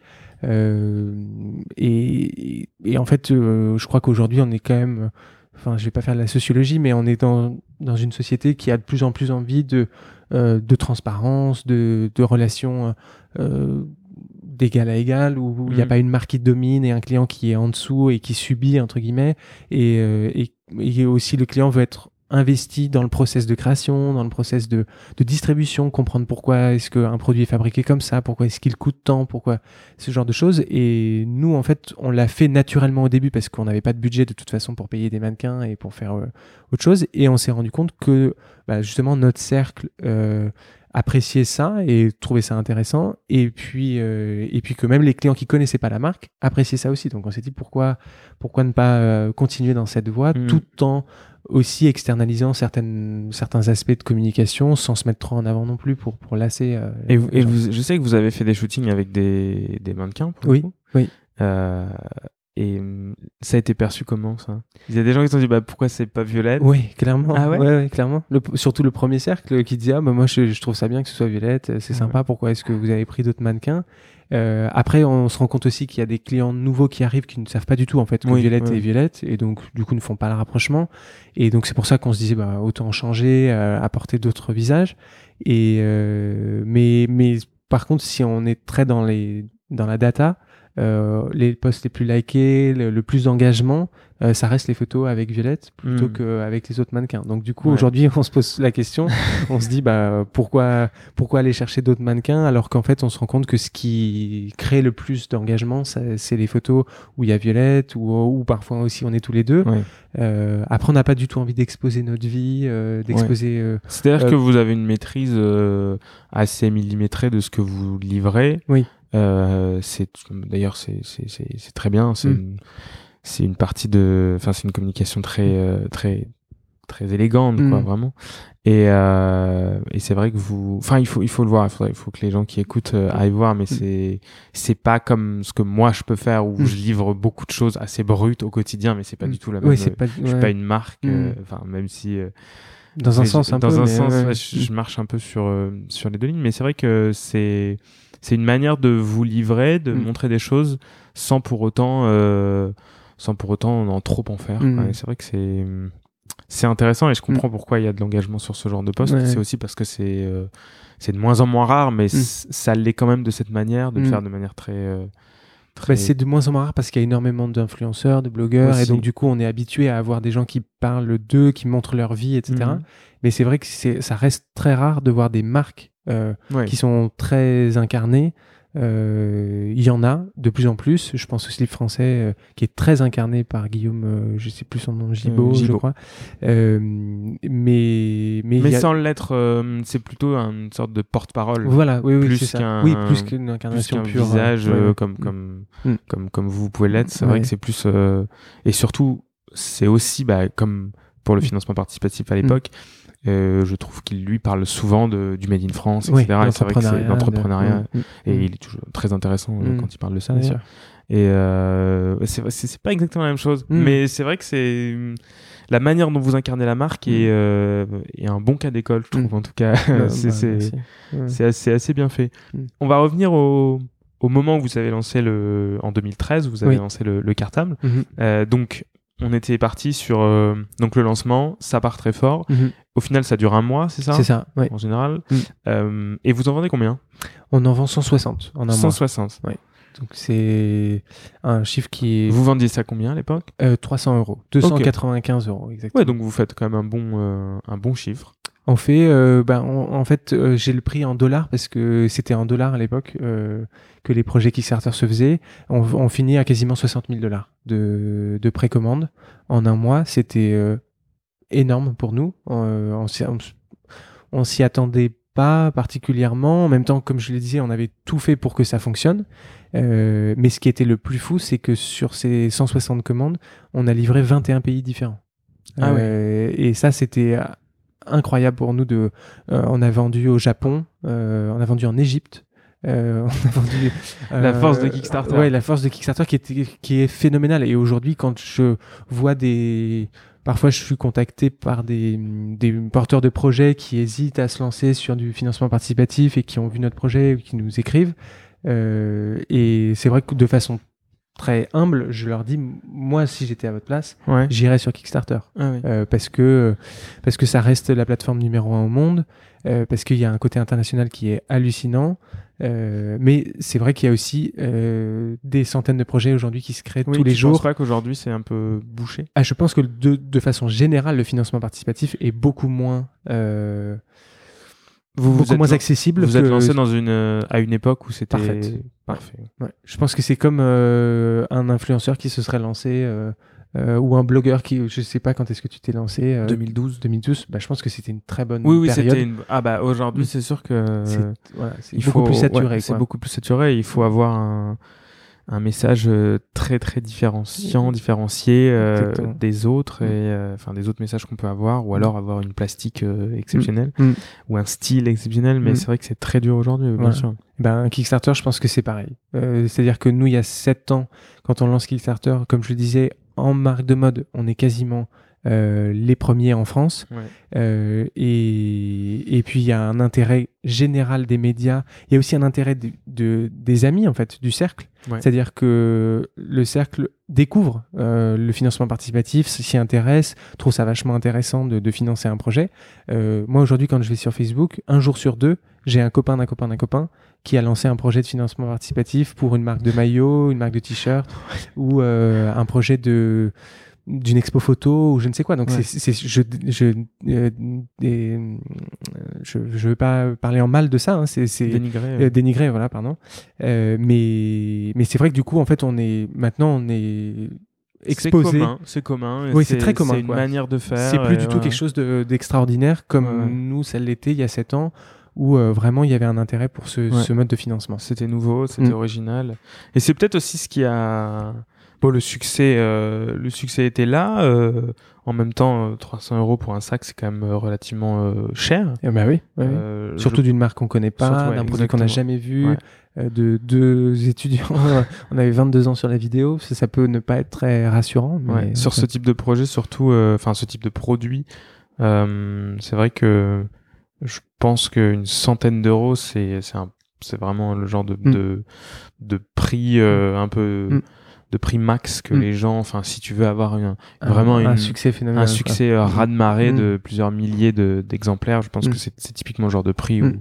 où, où, on, s- où on peut se limiter, quoi, 95 euros. Quoi. Mhm. Mais c'est vrai que là, euh, à 300 euros, euh, ouais, en vente 160, c'est quand même un beau succès. Ouais, ouais, ouais. Et, euh, et donc ça se passe bien. À ce moment-là, la production se passe bien. Il n'y a pas eu de, Non, de problème. Vous êtes parti, vous êtes allé faire ça à Naples alors? Exactement. Ok. Exactement, on est allé faire ça à Naples, tout, tout s'est tout s'est bien passé euh, dans la mesure euh, de, du bien passé version euh, italienne et napolitaine euh, parce que Oui, vas-y. il y a toujours des, des surprises. hein. Euh, c'est la c'est la grande euh, faculté que les, les Italiens avec lesquels on a eu la chance de travailler en tout Ouais. cas pas tous hein, mais euh, ont c'est que bah, ils sont pleins de surprises Euh, Ouais. donc parfois il y a des très bonnes surprises parfois il y en a des moins bonnes donc on leur avait donné une, un, un velours pour les doublures intérieures euh, pour les, les rangements pour les ordinateurs etc en leur disant bah voilà c'est cette référence là qu'on va utiliser ce coloris là Mhm. euh, ok, pas de problème, on utilise ça, il n'y a pas de souci. Euh, on arrive euh, début mai pour contrôler les, euh, les produits et c'était pas le c'était pas le velours mais c'était un velours qui était assez proche mais pas du tout le même euh, le même coloris. Et pour moi en fait c'était un monde qui s'effondrait quoi. Je me disais en fait tous les clients vont nous retourner le produit en disant c'est pas la même couleur que sur le sur le truc et tout. c'était une grosse différence ou c'était C'était, du euh, rose fuchsia? non non c'était deux, deux teintes de verre différentes mais quand même euh, sensiblement différentes ouais. et, euh, et en fait les clients n'ont absolument pas du tout euh, Mhm. remarqué ou euh, été choqués par cette différence là et euh, c'est c'est complètement passé. Nous aussi on s'est complètement accommodé de ça. De toute façon on Mhm. n'avait pas le choix. On avait 160 sacs à payer. Ils étaient fabriqués ils étaient là. Mais euh, mais c'est la particularité du travail en Italie et je pense particulièrement à Naples où euh, où les, les fabricants sont souvent aussi des directeurs artistiques. Ils aiment bien apporter une petite touche euh, personnelle et sept ans après, on a toujours des, des insoumis quoi des- voilà, ont- exactement. ouais. Mais c'est c'est super parce que d'un d'un côté, ils nous font des propositions parfois qui sont qui sont qui sont top et, euh, et auxquelles on n'aurait pas pensé. Euh, mais maintenant, c'est beaucoup plus, bien sûr, beaucoup plus professionnalisé dans la façon dont on passe les commandes et il y a absolument pas de euh, on peut pas recevoir une autre matière que celle qu'on a demandé, c'est- ça n'existe pas. Mais à l'époque, comme on était très jeunes et des étudiants, euh, etc., bah, ils se permettaient des choses que euh, qu'ils ne, ne feraient plus Oui, aujourd'hui oui, parce oui, que ça parce peut- qu'aujourd'hui c'est beaucoup plus carré quand on quand on fait les choses. ouais. Et, euh, et donc après, donc vous, vous livrez, pas de problème. Oui, Ok. on vous, livre. con- vous continuez toujours à, à travailler avec aujourd'hui avec Ah le oui, oui. même atelier. Bah, c'est toujours le même. C'est toujours le même. C'est Ok. toujours le même. Sept ans après. euh, Et c'était une volonté euh, un peu personnelle ou euh, ou alors vous avez fait un, un, un audit des autres euh, ateliers, vous avez cherché, vous dit On a non. continué à chercher Ouais. et euh, on continue à chercher aujourd'hui. Aujourd'hui, on fabrique aussi euh, en Espagne euh, de la petite maroquinerie, par exemple. Euh, on fabrique les baskets euh, dans, une, dans un autre atelier, bien sûr. Ouais. C'est pas les mêmes, euh, les mêmes savoir-faire. Et, euh, et puis régulièrement, on fait faire des prototypes dans d'autres ateliers parce que euh, parce que c'est très important de, de voir d'autres savoir-faire, de- d'avoir aussi d'autres prix, euh, comprendre euh, euh, si le prix que l'on paye est toujours cohérent par Ouais, rapport à d'autres d'autres ateliers. Mais on voulait et on souhaite toujours aujourd'hui, quand on fabrique et quand on travaille avec des fournisseurs, euh, vraiment s'investir sur du long terme. Euh, parce que ça prend beaucoup de temps euh, de trouver un fournisseur. D'avoir une relation de confiance avec voilà. lui. et, et quand elle est là, euh, on, gagne quand même énormément de temps Mm, mm. euh, à, à travailler avec eux. Et, et aujourd'hui, on a une relation qui est superbe avec, avec eux, qui nous permet de, quand on leur envoie un dessin d'un nouveau modèle, euh, qu'ils interprètent parfaitement le dessin Ouais. dès le premier coup, parce Ouais. qu'ils savent en fait la main que l'on aime, quelque chose de plutôt rigide, avec tel type de peau, tel type d'intérieur, etc. Et donc, on gagne un temps fou à travailler avec eux. Et on est super content, on est les plus gros clients maintenant chez eux. Ah. Euh, donc on a vraiment une relation euh, géniale. On va là-bas une fois par euh, une fois par mois. euh, Ah, par mois Oui, quasiment. Enfin, Ah pas ouais. moi personnellement, Ouais. euh, mais la chef de produit, il va euh, toutes les entre 4 et 6 semaines. Euh, parce qu'on fabrique en fait en flux tendu toute l'année. Ouais. Il n'y a pas euh, trois euh, collections par an, Ouais, ce genre de choses. Donc il y a tout le temps des choses à, à aller voir Ah, c'est sur place. énorme. Mm. Ah, donc Mm. vous avez vraiment une relation. Superbe. Ouais. Très importante, qui est très centrale dans le, dans le succès de la marque et dans son développement. Et euh, donc, au moment où vous êtes, euh, vous avez fini ce financement participatif, Mhm. euh, donc tu dis qu'il y a eu ces sept mois. Mhm. Euh, ça a été sept mois de farniente où Mm. vous avez dépensé tout l'argent en capirina. ah non, bah non, parce que à la fin, Ouais, il, reste, euh, il reste rien. hein. Ouais. Ça, c'est aussi très important de le préciser sur un projet Kickstarter. Euh, alors après, nous, on l'avait m- peut-être pas très bien géré, mais en fait, déjà, il y a, y a la marge que va prendre Kickstarter. Ouais. euh, Qui est énorme, c'est qui est euh, de 5 pour, euh, de à l'époque c'était 5% et il y avait Ouais. Amazon Payment qui prenait entre 3 et 5% Wow. pour gérer toutes les transactions. Ouais. Euh, Aujourd'hui, je crois que c'est tout est géré par Kickstarter et c'est aussi de l'ordre de 8 ou 10%. hein. Euh, donc euh, déjà, il y a Ce tout ça, tout ça qui s'en va. Ensuite, il y a tous les frais de shipping. Euh, comme je le disais, 21 pays à livrer. Nous, on n'avait absolument pas imaginé Ouais, qu'il y avait 21 expédition, pays. En expédition, on s'est fait euh, vraiment euh, matraquer la tête euh, des frais d'expédition qu'on n'avait pas du tout euh, Surtout que je pense que vous avez voulu faire les choses bien, envoyer Bien, en euh, UBS voilà, ou quelque chose exactement. comme ça. ouais. Et donc euh, envoyer Au Japon, un, un cartable qui pèse 2 kilos, euh, c'est 85 euros. quoi. Donc, euh, parce qu'on n'avait pas de contrat, pas de volume, rien. Ouais, quoi. Donc, on payait le prix euh, le plus fort euh, possible. Et il n'y avait pas, par exemple, un site comme Envoie moins cher, Oui, ou, Boxtal, de- Boxtal, ouais. voilà, qui n'existait pas à l'époque. Donc, donc non, c'était c'était très très très très cher. Et puis il y a plein d'autres frais auxquels on n'a pas pensé. euh, Bah, et- tu rembourses ton prototypage, ton, Voilà. enfin, tout, tout, ça quoi. Donc à la fin, il restait 4000 euros, 4 Mm. 5 000 euros. Donc en fait, pas du tout de quoi euh, euh, lancer une grosse production ou partir en voyage et boire des caipirinhas au bord de la plage. Donc on a on a utilisé cet argent pour financer euh, la nouvelle collection production et Mm. on a dit aux fabricants bah fais-nous confiance, on va réussir à vendre et on te payera euh, 30 jours, 60 jours après Mm. Après la livraison, on va faire un système de précommande euh, et puis je suis sûr que ça va, ça va bien marcher comme sur Kickstarter. Sauf qu'évidemment, ça ne marche pas du tout comme sur Kickstarter de la précommande sur son site à soi avec sa Mhm. propre audience, Ouais. euh, etc. Donc euh, ça a été euh, des mois euh, très lents, très compliqués, très longs. Euh, Vous êtes reparti donc avec le petit cartable en deux couleurs, noir, Oui, et, oui. noir et vert. Oui. Et vous avez sorti quoi après? Après, on a sorti un produit qui existe toujours euh, aujourd'hui, qui s'appelle le Nouveau Cartable, euh, qui a été un best-seller pendant 4 ans. Euh, on a sorti un sac à dos. C'est peut-être le nouveau cartable qu'il y a.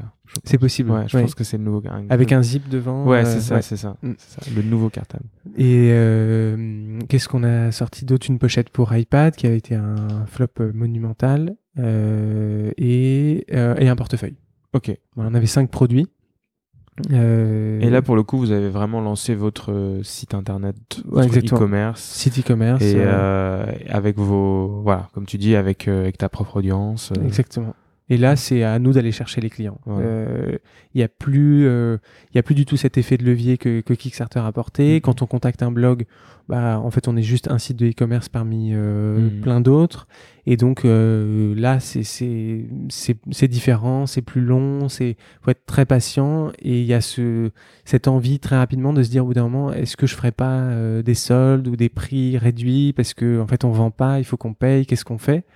Et il y a ce combat que, qui est difficile à mener entre euh, vendre et, et garder une certaine image de marque, une Ouais. certaine crédibilité auprès des clients euh, qui va nous suivre pendant, pendant des années. Quoi. Mhm. Et on est un peu tiraillé, mais en même temps, euh, on a quand même suffisamment vendu les deux premiers mois pour payer euh, 70-80% de la production. Le fabricant a accepté que le reste, on le paye euh, au fil de l'eau. Et, euh, et donc du coup, nous, on s'est dit, bah voilà, moi je suis étudiant, j'étais encore étudiant, hein, j'étais en quatrième année. Je me dis, qu'est-ce que j'ai... euh, Ah, t'avais, oui, t'avais continué à. ouais, j'étais toujours euh, en cours. Ouais. Et Violette, elle était, euh, elle suivait sa formation de chanteuse lyrique et tout. Donc en fait, on n'avait pas de, Et vous arriviez à gérer les deux euh, oui, Ouais. parce que euh, on vendait pas beaucoup. Ouais, c'était. Donc euh, c'était un rythme qui était pas hyper soutenu. Moi, j'allais à la poste tous les jours déposer mes colis. ouais. Je vous, avez- répondais vous, au- vous aviez pas de salaire Non, du tout. Pas de pas de bureau, Pas de rien. ouais. C'était vraiment un, un, side project, quoi, comme on pourrait appeler ça. Et mais on sentait qu'il y avait quand même un certain potentiel et tout. Et euh, et on sentait aussi que comme par hasard, quand on créait du contenu, euh, des photos, des vidéos, qu'on envoyait une newsletter, bah tiens, on vendait un peu plus de sacs, il y avait un peu plus d'intérêt et tout. Et, euh, et on s'est dit, si finalement on s'investit plus, est-ce qu'on vendrait pas plus vite, plus tôt, plus fort? Mhm. Et c'est comme ça qu'en 2015, où moi j'ai terminé mes études, je me suis dit, bah voilà, là je, je vais me donner un an, Euh, je vais vraiment essayer de faire euh, le maximum pour, euh, pour pousser la marque et, et faire, la faire dé- se développer. Euh, à côté, Violette, elle, elle avait sa carrière qui vraiment commençait à, à super bien fonctionner. Donc, moi, Attends, faut que- Comment elle s'appelle, Violette Si on peut la trouver Violette sur un. Polki. Polki. P- P-O-L-C-H-I. Ok. On, y- Euh, on pourra aller euh, ouais. regarder Ouais, des bien sûr. vidéos de Violette. Et Ouais. On trouve ça sur un. Sur, YouTube, ouais, bien Ouais, sûr. ouais, ok. ouais, ouais. Je Et- mettrai le, je mettrai des liens pour que les gens puissent voir Violette chanter. Bien donc. Violette entrepreneur, entrepreneuse. Je sais pas Oui, si on dit oui, je sais pas trop non plus. Euh, Violette chanteuse. Oui. Violette mannequin. Oui. Euh, Violette maman. Violette, Elle a euh, vraiment, euh, elle a multi- vraiment beaucoup de talent. ouais, beaucoup de talent, exactement.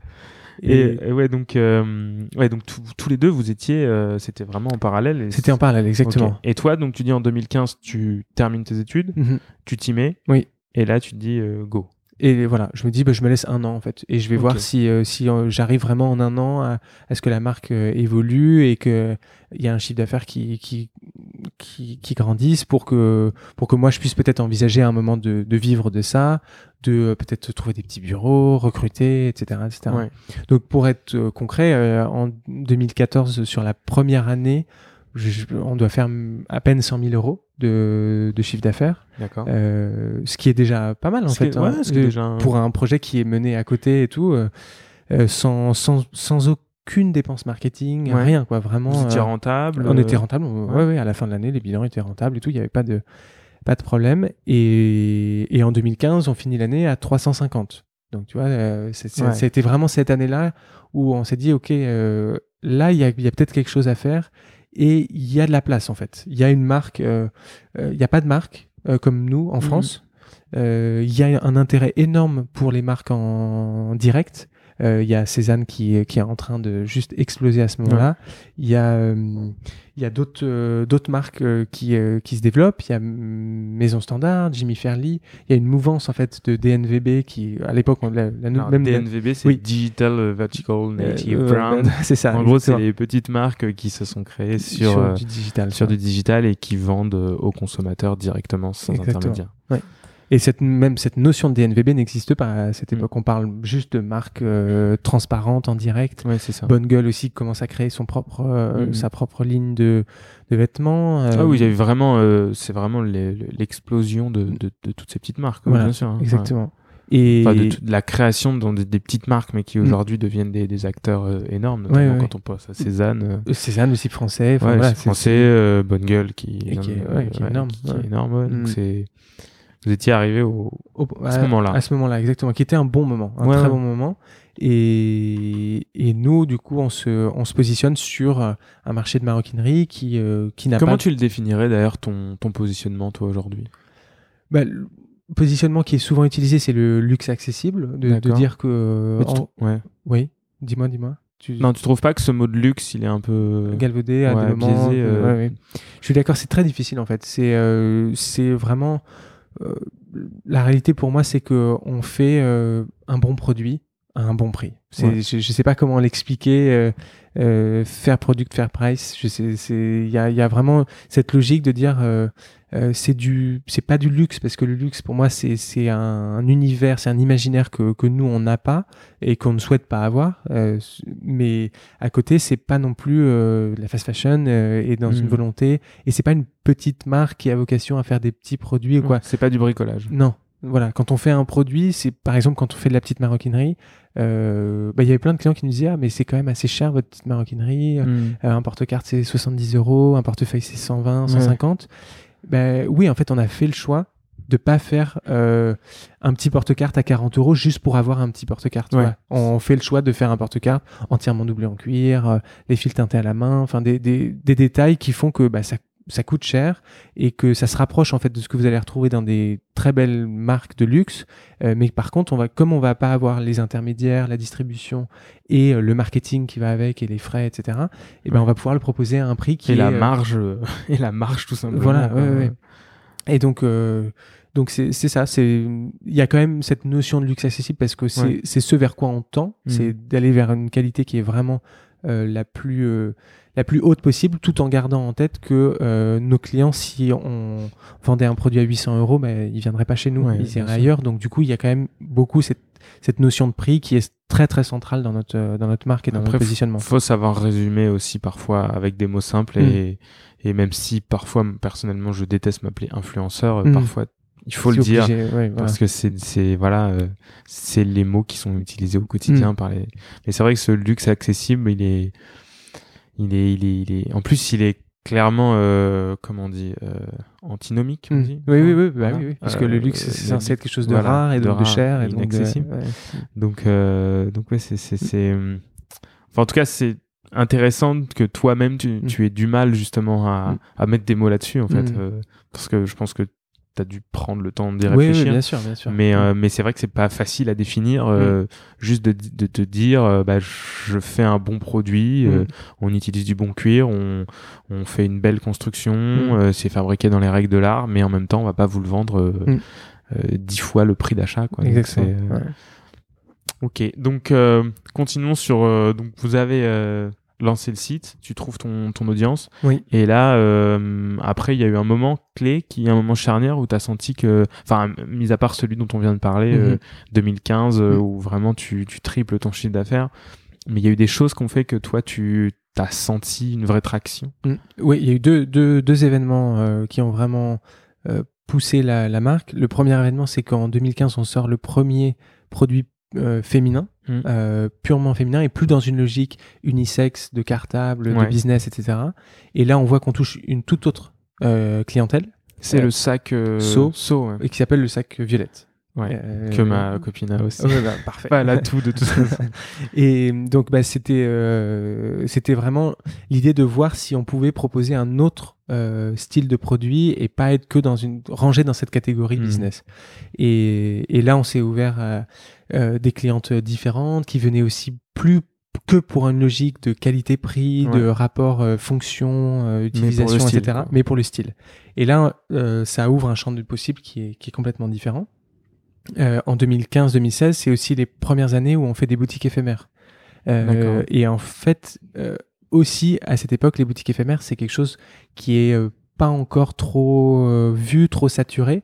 Euh, on en a refait nous l'année dernière, on voit clairement la différence. Mm. Euh, il y a 5 ans, 6 ans, quand on faisait un pop-up, c'était un événement, les gens dans la rue, ils aimaient bien ce concept, ils le découvraient aussi, les touristes, ça les intéressait de, de comprendre cette logique et tout.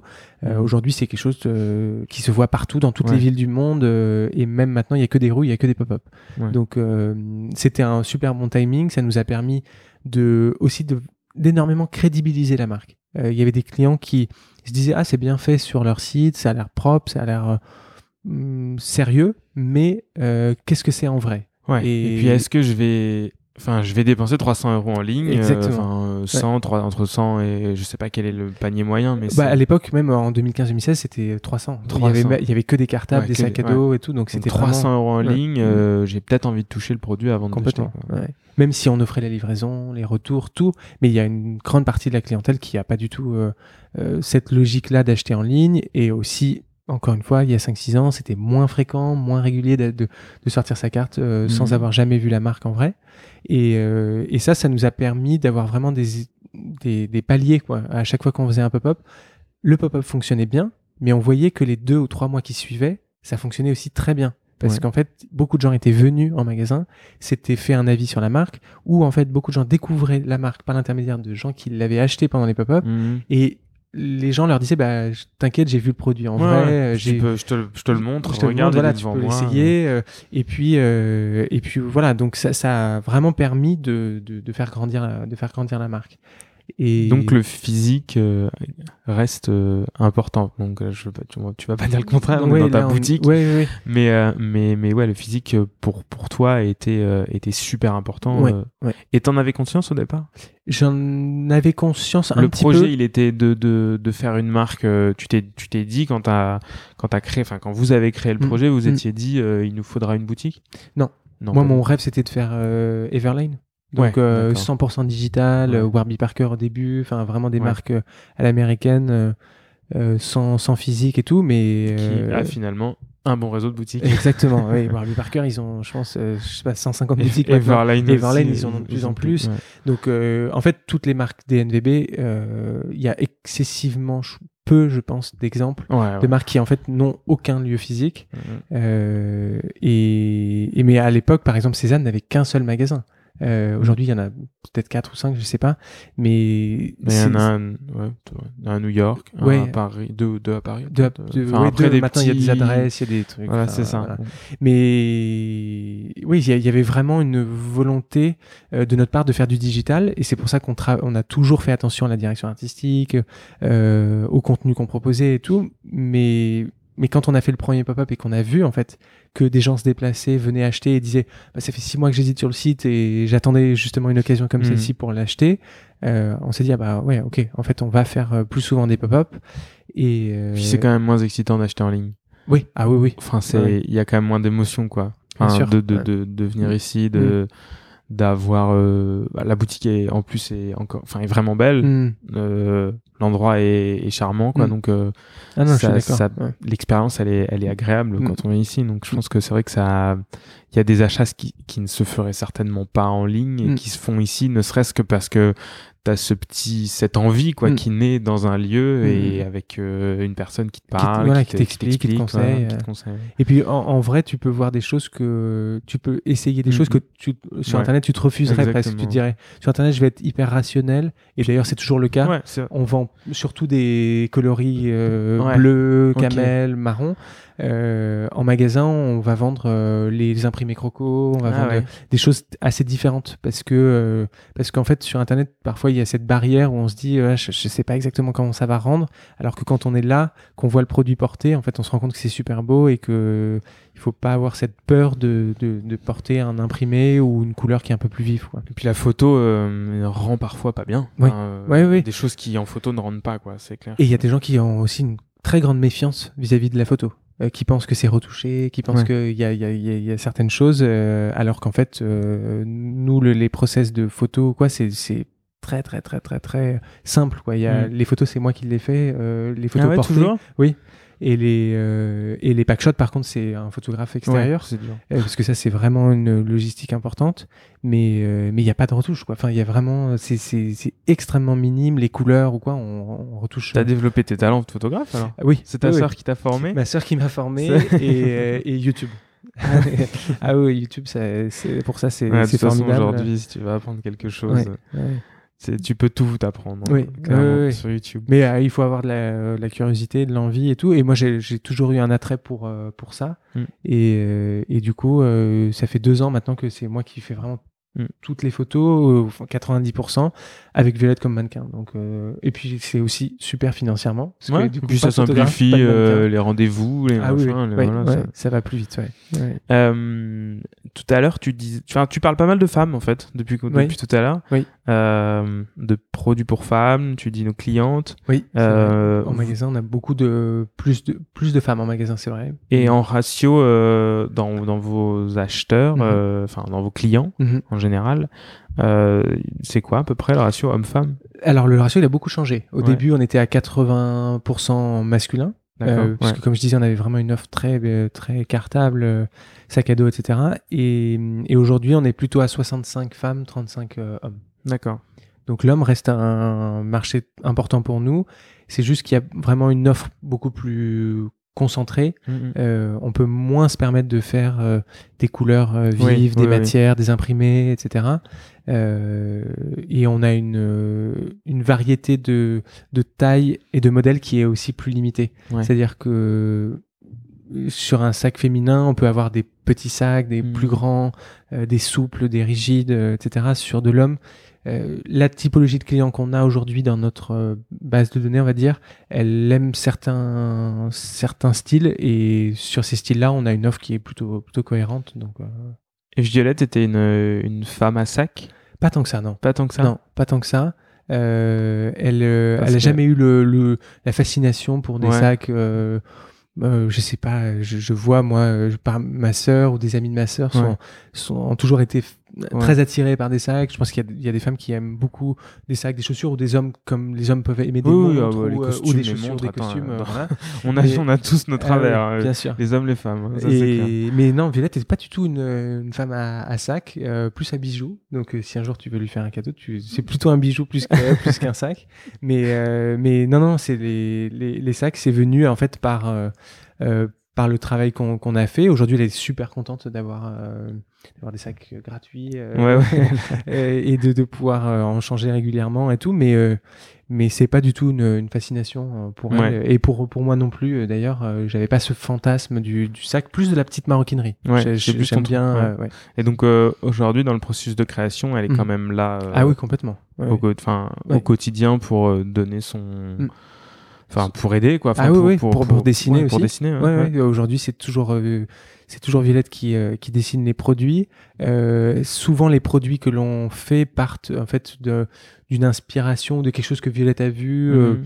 Je sais pas, dans un magazine ou aussi de par son travail. Euh, Elle a beaucoup, euh, par exemple, des partitions à transporter. Mhm. Euh, et donc, c'est un format qui est assez grand, Ouais, assez lourd. et, et donc, bah, on va chercher en fait à, à faire un sac qui va pouvoir transporter ça. Et si ça le permet, bah, c'est que ça va transporter en fait tout le reste des, des- de ce que les clients vont avoir besoin de transporter. Donc, euh, non, non, elle est complètement euh, intégrée au process de création. Et ce qui est super, c'est qu'elle a un avis très, euh, très tranché. Mhm. Ce qui permet en fait d'avancer assez vite dans les, Ouais. dans les process de, de création. de décision, c'est C'est bien. Ouais. radical. Et euh, t'as revu les petits cartables du début? Oui, bien sûr. Bah, c'est toujours un produit qu'on a dans la collection. Non, mais ceux que t'avais créés au début. Oui. Maintenant ils ils ont 6 Ils ans, ils ont 7 ans. 7 Ouais. ans. oui. euh, tu les as revus, ils ont bien vieilli. J'ai un très bon ami euh, qui, euh, qui avait acheté pendant le projet et qui, qui l'a toujours. À chaque fois que je le vois, je lui dis il faut, ça y est, il faut changer maintenant parce que Ouais. c'est, bon, ça fait longtemps.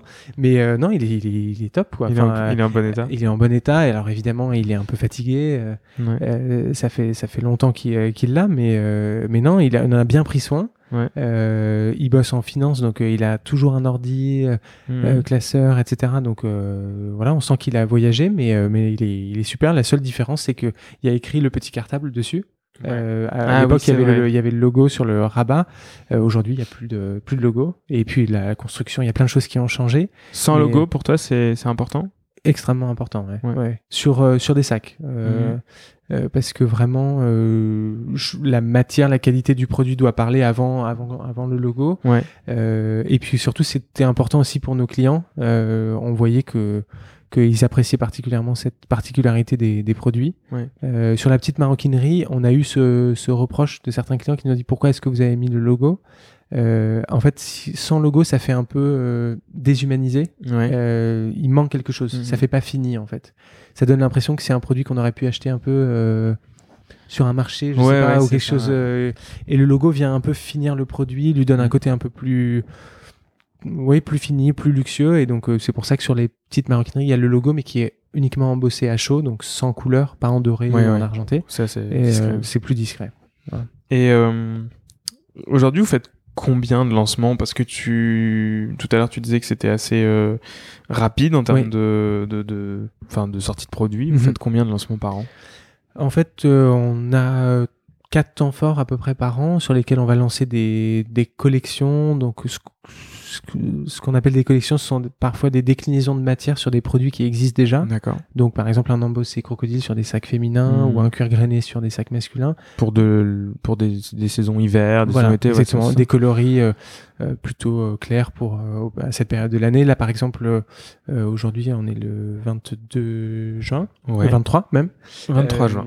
Eh bien, demain, on sort une collection en toile euh, pour euh, des sacs féminins et aussi une collection en transparent, en, en- PVC. Mhm. Euh, Ah ouais. Oui, c'est la première fois qu'on qu'on Ah, fait ça.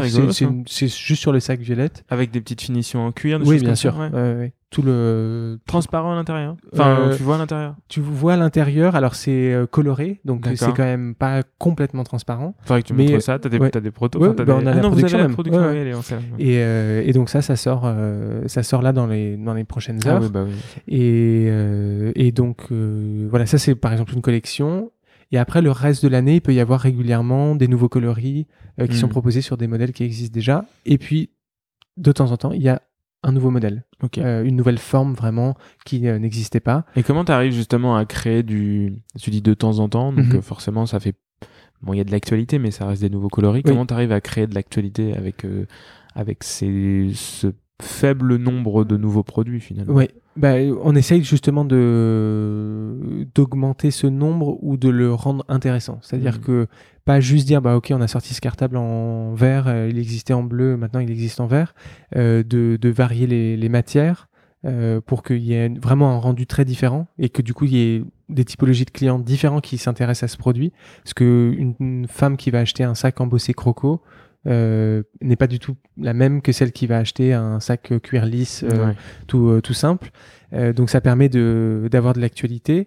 Après, nous, on n'est pas, euh, on n'est pas très agressif hein, sur le sur le marketing, c'est-à-dire que on envoie une newsletter par mois en général. Euh, on a l'actualité que l'on a, elle est assez naturelle, c'est-à-dire qu'on ne la force pas Ouais. et on laisse un cycle assez important de temps d'installation du produit dans la collection pour que euh, pour pas saturer de messages et euh, Ouais. rapprocher les collections les unes derrière les autres. Ouais, et, puis, euh, et puis un mois après, dire ah bah tout est à moins 50% euh, parce que tac, il faut passer à la collection d'après ou je ne sais quoi. Et donc vous faites pas de solde? Non, jamais. Depuis euh, 2013, on n'a jamais fait de, de solde euh, parce qu'on a eu cette euh, chance et cette force euh, de fabriquer des petites quantités Ouais. euh, avec notre, euh, notre atelier en Italie, donc de maîtriser euh, le risque et, euh, et puis parce que on considère que les produits que l'on fait euh, n'ont pas particulièrement de saison. Donc on les laisse en fait sur le site pendant, Ouais. pendant des mois, voire des années, jusqu'à ce que le stock soit, soit écoulé. Ouais. Euh, Après, ce qui marche moins, voilà, tu Bah, n'es c'est- pas renouvelé. et Exactement, Ce voilà. Ce qui marche moins n'est pas renouvelé, ce qui marche bien est renouvelé et développé dans d'autres coloris, dans d'autres matières. Là, par exemple, on sort de la, la toile et du PVC. Mhm. Euh, les quantités, c'est vraiment euh, tout petit. Il y a 20 sacs par couleur en PVC. Euh, c'est Ouais. voilà, vraiment petit. Ça se trouve, ça va partir en une semaine. Ça se trouve, ça va partir en trois mois. Euh, ça se trouve, ça partira pas. Euh, je touche du bois, j'espère que ça va partir. Mais euh, voilà, jusqu'à présent, en tout cas, tout part. Parfois avec des cycles beaucoup plus longs, parfois Mhm. des cycles beaucoup Même plus pas une petite vente privée. rien. Jamais. Non, en Ah, c'est sept ans, jamais. On, on envisage, là, compte tenu de la situation euh, du Covid, euh, de, de ce stock qui est pas parti pendant deux mois et demi, euh, de peut-être en faire une à la rentrée en septembre. Ouais. Mais il y a rien de concret. On va voir en fait cet été comment Ouais, le stock s'écoule et si besoin, on pourra le faire. Euh, mais ce serait en fait surtout de la vente de, de prototypes, de modèles qu'on a accumulés en fait sur les années, euh, qui sont euh, comme bah, les deux sacs qu'on voit là, qui sont en fait Ouais. des modèles qui nous permettent de tester des matières, de tester des, des coloris. Euh, et oui. Et, et qui en fait ne sont pas mis derrière à la vente Ouais. parce que euh, parce que parce qu'ils ne sont pas produits en fait euh, dans, dans- forcément dans ce coloris là ou dans cette euh, dans cette matière. Et euh, je vais te poser une question euh, qui m'est venue tout à l'heure. Euh, comment tu te, tu te places dans tout cet univers euh, écologique, éco-friendly, Mhm. euh, cette mouvance euh, qui est à mon sens importante euh, Mhm. Ouais. de l'écologie et de et de de la res, enfin, comme on dit euh, responsabilité Responsabilité. euh, RSE quoi. Mhm. Toi dans ta marque. Bah, moi, Comment tu me- vois les choses? Moi, je vois les choses comme euh, quelque chose de très positif. Enfin, c'est-à-dire que tout ce mouvement, toute cette volonté de, de plus de transparence, de traçabilité, euh, je trouve que c'est c'est juste euh, vachement intéressant et, et très positif pour pour les marques, pour les clients. Mhm. Euh, nous, on a fait ça depuis le premier jour de façon hyper organique en fait, sans s'en rendre compte. Mhm. Euh, on a montré comment les produits étaient fabriqués, on a donné le nom des tanneries avec lesquelles on travaillait, euh, le type de tannage, euh, pourquoi est-ce qu'on faisait euh, plutôt ça de cette façon versus euh, une autre façon. Euh, après, euh, en fait, nous, on a, on a l'impression d'être euh, le- les plus transparents possible par rapport à ça. Euh, on- je pense qu'on peut aller encore plus loin sur euh, la traçabilité, sur le sourcing des matières. Euh, et, et c'est quelque chose qu'on est vraiment qu'on travaille au, au quotidien. Moi, je, je me sens pas toujours euh, légitime pour prendre la parole sur ces sujets-là Mhm. parce que je sais pas, on n'a pas euh, processé les choses en disant bah voilà c'est fait comme ça, on Ouais. est engagé avec telle association, telle chose ou quoi. Mais aujourd'hui c'est en fait on le fait de façon naturelle, c'est-à-dire que toutes les tanneries avec lesquelles on travaille euh, respectent des normes euh, REACH qui sont en fait des normes euh, concernant le- la façon dont le tannage est fait. Les ateliers avec lesquels on travaille sont des ateliers qui sont extrêmement respectueux des normes environnementales et Mhm. des normes légales de, de, de recrutement, de personnel, etc. On travaille en Italie et en Espagne, qui sont deux pays quand même Ouais. euh, où les conditions de travail sont, sont, sont parfaites. Euh, voilà, c'est- des choses euh, qui, qui sont faites euh, au sein de notre société, euh, mais on on n'a pas, on s'est pas positionné. C'est peut-être dommage à un moment parce qu'il y avait des clients qui nous disaient, bah, ça a l'air hyper euh, responsable, hyper écologique. Pourquoi est-ce que vous en parlez pas plus? Euh, On n'a pas forcément pris la parole T'as des là-dessus. demandes de, de cuir, euh, terme que je déteste, mais cuir vegan? Alors, terme qui est aussi un Oui, acronyme et ouais. aussi qui ne peut pas exister en oui, fait. oui, hein, puisque le, cuir, c'est forcément, ça vient de la peau d'un Voilà. animal. Des cuirs vegan, honnêtement, j'en ai très, Ce très, qui est du très plastique, peu. en fait, Voilà. c'est- euh, mais par contre, ce qu'on a de plus en plus, c'est du tannage végétal. Une demande de tannage végétal, d'un process euh, plus respectueux. Euh, la difficulté, c'est de faire du tannage végétal et d'expliquer aux gens à quel point c'est plus fragile, c'est plus sensible Oui, ça n'a. et, et que ça nécessite beaucoup plus d'entretien. Mhm. Et, et que du coup, quand on expédie un produit, il y a de fortes chances que quand il arrive, il ait déjà des petites marques. Parce Mhm. que euh, ne serait-ce que le moment où on le manipule, on le met dans le carton, euh, il peut avoir un petit, un petit pet. Mais ça, ça va se nettoyer très facilement. Mm. Et puis surtout, dans six mois, ce sera trop beau. Parce qu'en fait, euh, c'est cette marque-là, c'est la, la patine que Ouais, le cuir va développer ouais. qui va être très, très belle. Et, euh, et donc aujourd'hui, là, chez Léo Violette, vous êtes combien Aujourd'hui, on est une équipe de cinq personnes. Ok. Euh, donc il y a Violette et, et moi. D'accord. Euh, après, on a une euh, chef de produit qui s'occupe en fait de toute la relation avec les ateliers et les, les fournisseurs, Ok. euh, qui va vraiment développer les produits, s'assurer que les, les quantités, les productions sont bien au point. Une responsable marketing digital, Ouais. une responsable de boutique bien sûr. Euh, et après, on a euh, en général deux personnes en stage euh, qui se répartissent des tâches en fonction de, en fonction de l'actualité, en fonction des, en fonction des besoins. Ok. Et, et tu. Ah oui, si, c'est ça que je, dont je voulais parler. Les Mm. baskets. Oui. Vous avez lancé des baskets, c'est marrant Oui. parce que c'est complètement en dehors de- du domaine de la, du sac. Oui. Et euh, c'était c'était quoi? C'était une envie de, de tester quelque chose? Ça a Mhm. vraiment bien marché? Vous avez continué?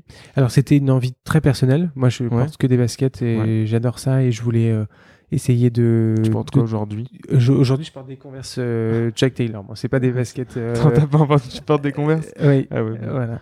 Euh, mais je, je porte euh, beaucoup, par exemple, des Common Project ou des, Mm, des- baskets comme ça que j'adore. Et, Des choses et- simples. des choses simples et minimalistes, minimalistes, avec bien fabriquées, euh, avec des, des très beaux cuirs. Et Violette aussi, elle porte très souvent des baskets. Et on s'est dit, bah, un peu le même constat que le cartable. Pourquoi est-ce qu'on n'essaierait pas de faire une Mhm. basket qui nous, qui nous plaît? Euh, On a dessiné un, un modèle et on a trouvé un atelier euh, en Italie qui était, qui était très bien. Et on s'est dit, bah, ok, on va, on va le faire. C'est un projet qui a pris beaucoup de temps parce que c'était vraiment pas du tout une priorité pour Ouais. nous. Euh, on a fait beaucoup de protos au Portugal, en Italie, etc. Et puis le jour où on a eu un proto qui nous convenait, on s'est dit ok, allez, on y va, on va tester, on fait juste un modèle, on, le- décline par contre dans pas mal de coloris et, euh, on va voir si euh, si ça prend et si ça prend, bah en fait on déclinera ensuite euh, plus de modèles et peut-être même rentrer dans le milieu de la chaussure et faire un talon, une bottine, enfin d'autres choses à terme. Aujourd'hui, les baskets, c'est vraiment une petite partie du business. Euh, il n'empêche que les clientes et clients qui, a- qui en achètent en sont très contents. Donc, c'est en- c'est encourageant pour nous. Euh, maintenant, dans le contexte actuel, c'est pas du tout une priorité de d'approfondir ça. Ouais. Euh, on voit que et puis on se rend compte aussi qu'il y a un marché qui est incroyablement concurrentiel Ouais, c'est énorme. où il y a euh, il y a de tout. Euh, il y a des, des très bonnes baskets Veja à 120 euros euh, qui sont très jolies et qui marchent très bien. Et il y a du Common Project à 350, euh, 400, voire euh, parfois plus encore sur d'autres marques. Donc c'est difficile de trouver un peu sa place. Elles Euh, sont à combien les baskets? 195 sur du euh, Made in Italy, euh, full, euh, full cuir, doublé en cuir, semelle margum, etc. Ouais. Donc c'est un, un prix qui est, euh, qui est un très bon prix compte tenu de la qualité, Ouais, ouais. etc. Mais, euh, mais c'est difficile de, d'expliquer à un client pourquoi est-ce que c'est 70 ou 80 euros plus cher que, qu'une autre marque. euh, et, et il y a tellement de choix, il y a tellement de, de couleurs, de styles différents sur le marché que c'est plus difficile de trouver sa place. Euh, Mm. Contrairement à, au sac où vraiment, euh, nous, sur un sac business à 350-400 euros, en fait, on voit que sur le marché, il y a, il y a pas beaucoup de concurrence. Hmm. Euh, Et quand- t'as peut-être moins besoin d'expliquer le prix pour le coup. Exactement. Ouais. ouais. Là, il y a vraiment, Le prix logique, euh, psychologique, il est, Mm. euh, il est plus évident pour. Mm. euh, pour un sac de ce prix-là ouais. que, que pour une paire de baskets, effectivement. ce qui est pourtant. Pourtant, en fait, la marge est la Voilà, même. la Enfin, le- le- les ratios sont exactement similaires. Il n'y a pas du tout. euh, Le temps de fabrication. le- euh. Fabriquer une basket, c'est très, C'est très long. hein. très long, très Il y a beaucoup compliqué. d'étapes. euh. Et puis quand on commence à vouloir rentrer dans le détail, de trouver l'empiècement en cuir derrière qui est de la même couleur que le daim, les lacets qui sont Mhm. ton sur ton, l'intérieur qui est doublé, Euh, en fait, on rajoute plein de plein d'étapes. Le, le packaging Ouais. euh, de, de- du basket, c'est très cher en fait. Une grosse boîte. une, une boîte, le papier de soie, le dust bag, enfin tout ça Ouais. qu'on n'a pas forcément sur des sacs. Euh, le stockage, il y a plein de choses. C'est un euh, volume. euh, ouais. Donc euh, finalement 195 euros c'est enfin le prix le plus accessible qu'on pouvait proposer Ouais. qui est le qui euh, applique les mêmes ratios de marge que, que ce qu'on a sur les sur les sacs. Vous- quoi. Par- comme tu par- tout à l'heure, tu parlais d'Everline. Mhm. Vous communiquez sur la marge? Euh, on communique sur la marge, oui. euh, on a des, des infographies en fait sur notre Ouais. site internet euh, qui détaillent en fait les coûts de production, les les marges que l'on applique nous sur la sur la distribution du produit. Donc, tu as gardé ce côté Everline. Oui. Ah oui, oui. Et Everline, c'est toujours aujourd'hui une marque de référence pour Ouais, nous dans la communication, le contenu. Je trouve que c'est eux qui font les parmi les plus belles campagnes newsletter que je reçois Ouais. ou ce genre de choses. Donc euh, non, j'adore euh, et je continue à être très influencé par ça. Et, euh, et puis la transparence, c'est au cœur toujours de notre de notre modèle. quoi. Il y a d'autres marques qui t'influencent? Il y a d'autres marques qui m'influencent, oui, bien sûr. Bah, J'en ai cité pas mal depuis le début. Cézanne, c'est une super Ouais. inspiration pour la- l'aspect communauté, Ouais. la- vraiment l'image de marque. Euh, après, euh, il y, a- il y a- il y a plein de. J'adore APC. Tu vois, j'adore le côté hyper euh, brut de la communication d'APC, Ouais. euh, mais c'est une marque complètement différente, enfin qui est pas du tout une DNVB. euh, Ouais, ouais, bien sûr. euh, mais, mais je trouve que l'identité de marque, elle est, elle est, elle est superbe euh, d'avoir réussi à créer quelque chose qui. Euh, c'est la continuité parfaite, je trouve, entre le site qui est très brut, avec les produits Mhm. les uns derrière les autres, le magasin qui est très brut. Ami, j'adore aussi euh, pour, pour, pour les hommes. Le côté, pour le coup, plus mode, plus coloré, plus, plus fort, en fait, en termes d'identité. Euh, voilà, j'aime bien une marque suédoise qui s'appelle A Day's March. euh. Ouais. Qui, est, qui est très jolie euh, en termes de qualité de produit. En Tiens, de- d'ailleurs, raconte-nous comment tu es habillé aujourd'hui, Alors, euh, comment je suis en habillé parlant dans le micro. Oui, ouais, pardon. je regardais comment j'étais habillé. en Ouais, fait. ça. Euh, alors, bah, j'ai une veste euh, A Day's March. Ouais. Euh, enfin, une surchemise, je sais pas comment on appelle ça. Euh, ouais, sur, sur chemise euh, zippée. euh, je crois que... Je sais pas si on peut appeler ça une CPO jacket. Je crois que c'est c'est un peu ce C'est nom-là. possible. Je, je suis Ouais. pas assez technique pour, pour te confirmer ça. J'ai un t-shirt Uniqlo. euh, Ouais, qui a l'air bien, Ouais, franchement, Très bien, épais. beau euh, grammage, ouais. Très, très bien. Un jean APC euh, brut et euh, des converses. Ok, et ta montre, Et ma montre, c'est euh, une montre qui appartenait à mon père. qui est très belle. Qui Je crois qu'on a est- un peu la même, d'ailleurs. Oui, que j'ai eu à la, à la naissance de, de ma fille. C'est ma mère qui me, qui me l'a donnée. C'est une, C'est une Rolex euh, Oyster Perpetual. euh, c'est une est- Digest Oui, Ouais. Digest. qui est vraiment très, euh, Qui est très jolie. très très jolie. Je, la mettrai en- je vais la prendre en photo, je la mettrai Ouais. sur le site. Elle est vraiment belle. Et bon, bah, il y a énormément de valeur sentimentale. Oui, oui, Et, bah oui. et puis, et c'est un bracelet que j'ai fait faire chez Camille Fournet.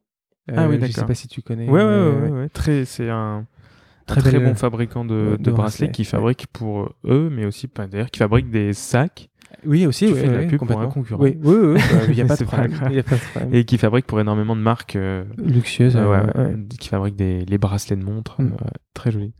Euh, Est-ce que tu est-ce que tu es content de ton parcours aujourd'hui?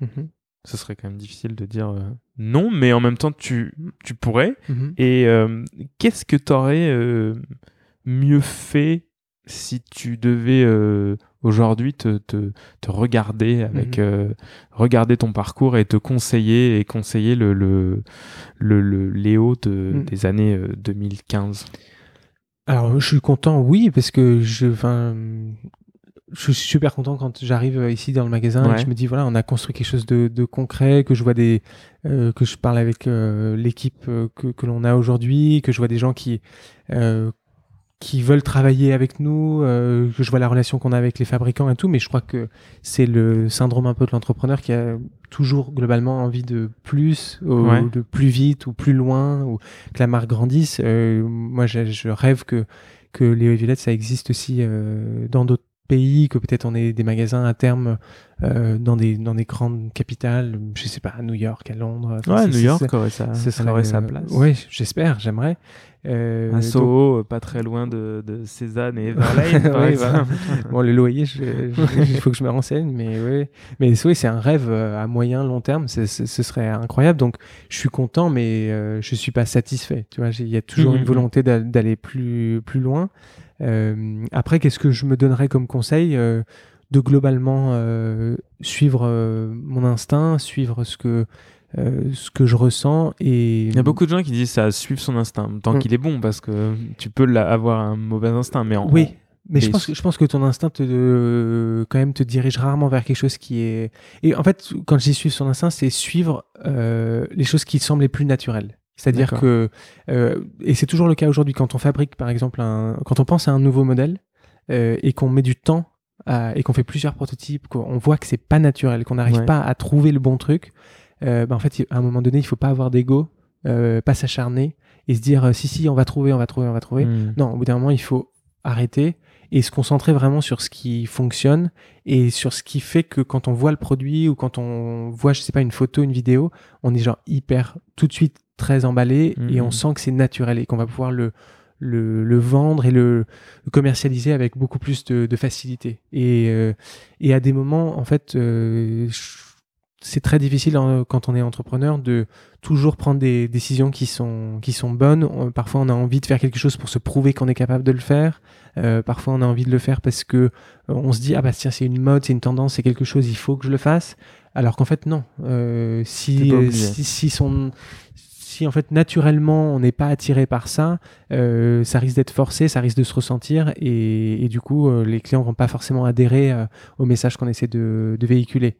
Après, de façon très factuelle, euh, si, euh, si je devais vraiment me, me dire, tiens, re- recommence, euh, un truc, c'est c'est bah, un peu ton métier que tu n'aimes pas appeler influenceur, mais, mais c'est de, de sentir cette mouvance-là. Que je pense que nous, on n'a pas assez profité de ça. Aujourd'hui, c'est c'est très saturé. Il y a énormément d'influences, énormément de marques qui le font. Les budgets, ils ont explosé Ouais. et les résultats ils ont diminué pour je pense une immense majorité et pourtant nous il y a 3-4 ans on avait la place en fait de créer des relations de confiance avec Ouais, des, in- ouais. des influenceuses des influenceurs et on l'a pas fait parce que c'était pas dans ma nature de, de le faire et Mm. qu'on n'avait pas quelqu'un dans l'équipe qui était euh, Ouais, destiné à le faire job, euh, et, et aujourd'hui, bah, les marques qui, euh, qui marchent extrêmement bien et qui ont pris des places euh, extrêmement importantes euh, bah, ont en fait appliqué cette, euh, cette stratégie d'influence euh, à des échelles euh, Ouais. parfois monumentales. Après, euh, t'es toujours, euh, vous êtes toujours euh, les deux actionnaires principaux de la, de la Oui, marque. oui, oui. Vous n'avez pas levé d'argent. Si on a fait une petite euh, levée de fonds en 2016 Ouais. euh, de 350 000 euros, Ouais. Euh, donc c'était, on va dire, pas Friends and Family, mais un peu. Ouais, presque. C'était pas, c'était pas auprès d'un fonds d'investissement, Ouais. etc. Donc on est Parce que souvent les marques qui, qui font qui ça, font de l'influence, on le euh, enfin ou qui ont une Hmm. plus que de l'influence, même une communication, un marketing euh, Hmm. assez agressif. euh, euh, bah forcément, c'est parce que derrière elles ont des fonds, elles ont une équipe, et comme Hmm. tu dis, il faudrait que quelqu'un s'occupe de de ça à plein temps et crée cette fameuse relation entre euh, et contact et Mm. tri et, Mm. euh, et fasse du sourcing de la veille de Mm. justement de, de de profils qui pourraient convenir à à Léo et Violette mais après je sais pas t'as aussi pas non plus envie de le voir partout euh, Non, non, non. enfin, la marque Non. je pense t'as envie de l'avoir partout mais pas sur n'importe qui Exactement.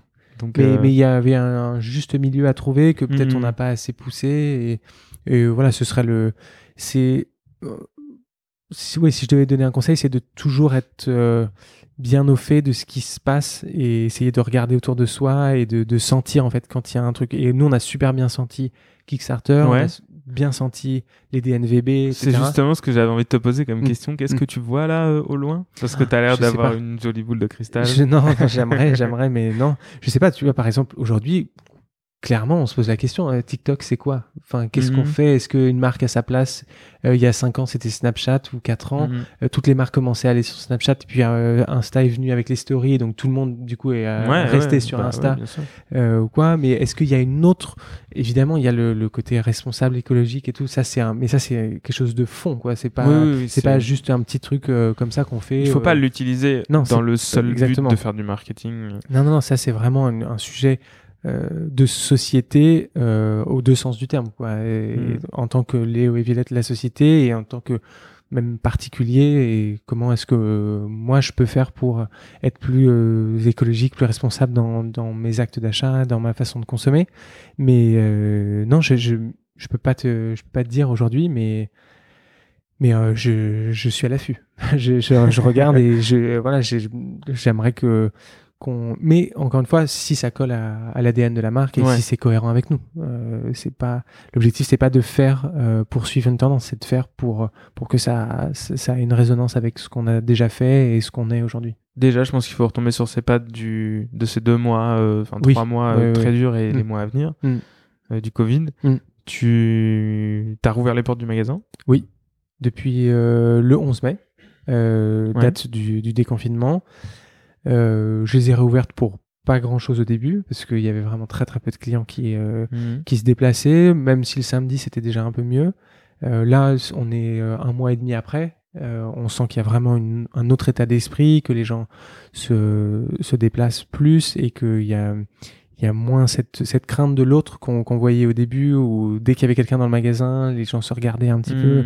euh, inquiets. Là, euh, il y a toujours les gestes, il y a les gestes barrières, le masque, etc. Mais on sent plus de tranquillité, on va dire.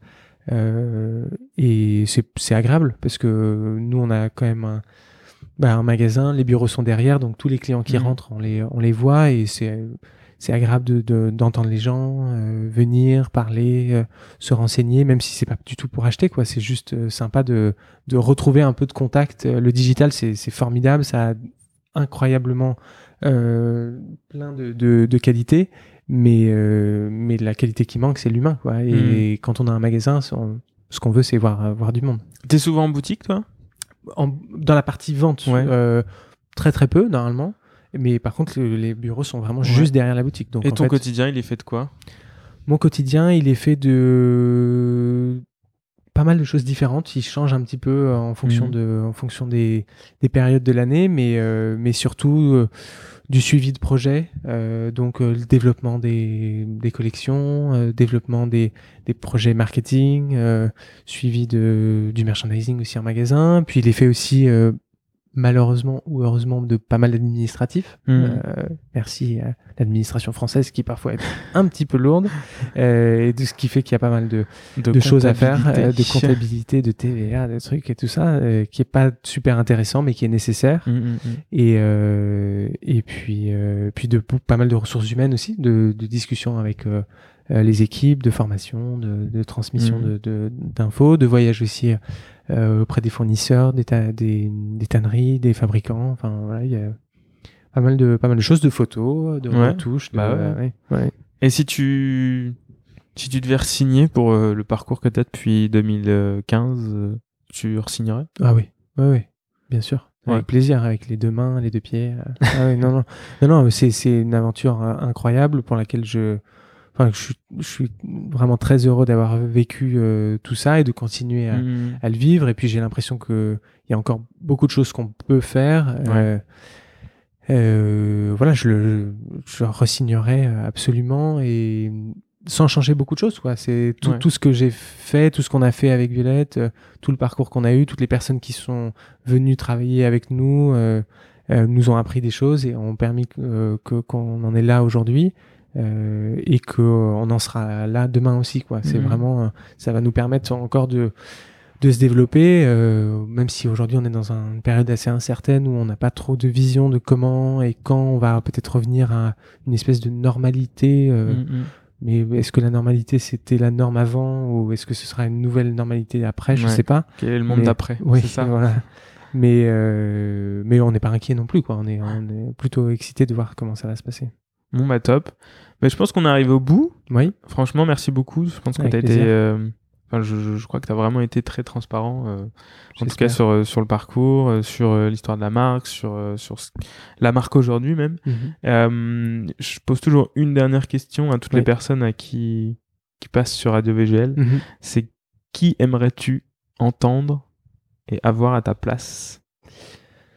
Euh, bah, si tu pouvais avoir le fondateur d'Everlane, je pense que ce serait merveilleux. Je sais pas si tu es bilingue. J'ai oublié de euh, raconter. j'ai oublié de. C'est francophone et vivant. Francophone. Ok, parce que. Ok. Euh, francophone et vivant, euh, ce serait intéressant, je pense, d'avoir des, des gens qui ont fait, qui ont vraiment des parcours euh, atypiques. Euh, je, je, me dis par exemple, je sais pas, les fondateurs de Veja, euh, qui sont, euh, bah, qui ont vraiment euh, eu un succès, un succès incroyable, avec une histoire aussi sur la responsabilité écologique, la fabrication, etc. Mmh. après, pour de l'espionnage industriel, je te dirais euh, d'inviter les, les, fondateurs de Pollen ou de, de marques concurrentes, Tammy Benjamin, etc. Comme ça, je pourrais en apprendre plein, de, plein sur eux. Mais euh, non, sinon, euh, sinon, oui, c'est des, des, des, des, fondateurs de, de boîtes qui ont, qui ont des beaux succès. Jean Twitou d'APC, il a mhm. un parcours assez incroyable. Il, il a, enfin, j'ai écouté plusieurs fois des interviews de lui ou quoi. Il est, il est très atypique. Je pense que c'est un mec vachement intéressant. Mhm. Et euh, non, je pense que déjà ça fait une bonne, c'est très bonne bien. liste. Non, non t'as pas, t'as rempli ton, ton rôle, là, ton objectif de, de, trouver quelques quelques profils. Mais c'est très intéressant parce que c'est pas des gens dont on dont on a déjà entendu parler. oui, parce qu'après si je te dis euh, le, le, slip français ou. Euh... D'ailleurs non, j'ai jamais inter... euh, on me l'a pas dit souvent. Oui. Mais clairement il faudrait que il faudrait que je l'interviewe. Mm. Euh, ça pourrait être très intéressant. Mm. Merci beaucoup, Avec Léo. Plaisir. Je te souhaite une excellente journée. Oui, toi aussi. Et, et puis, bah, à bientôt. À très bientôt. Ciao. Merci. Ciao.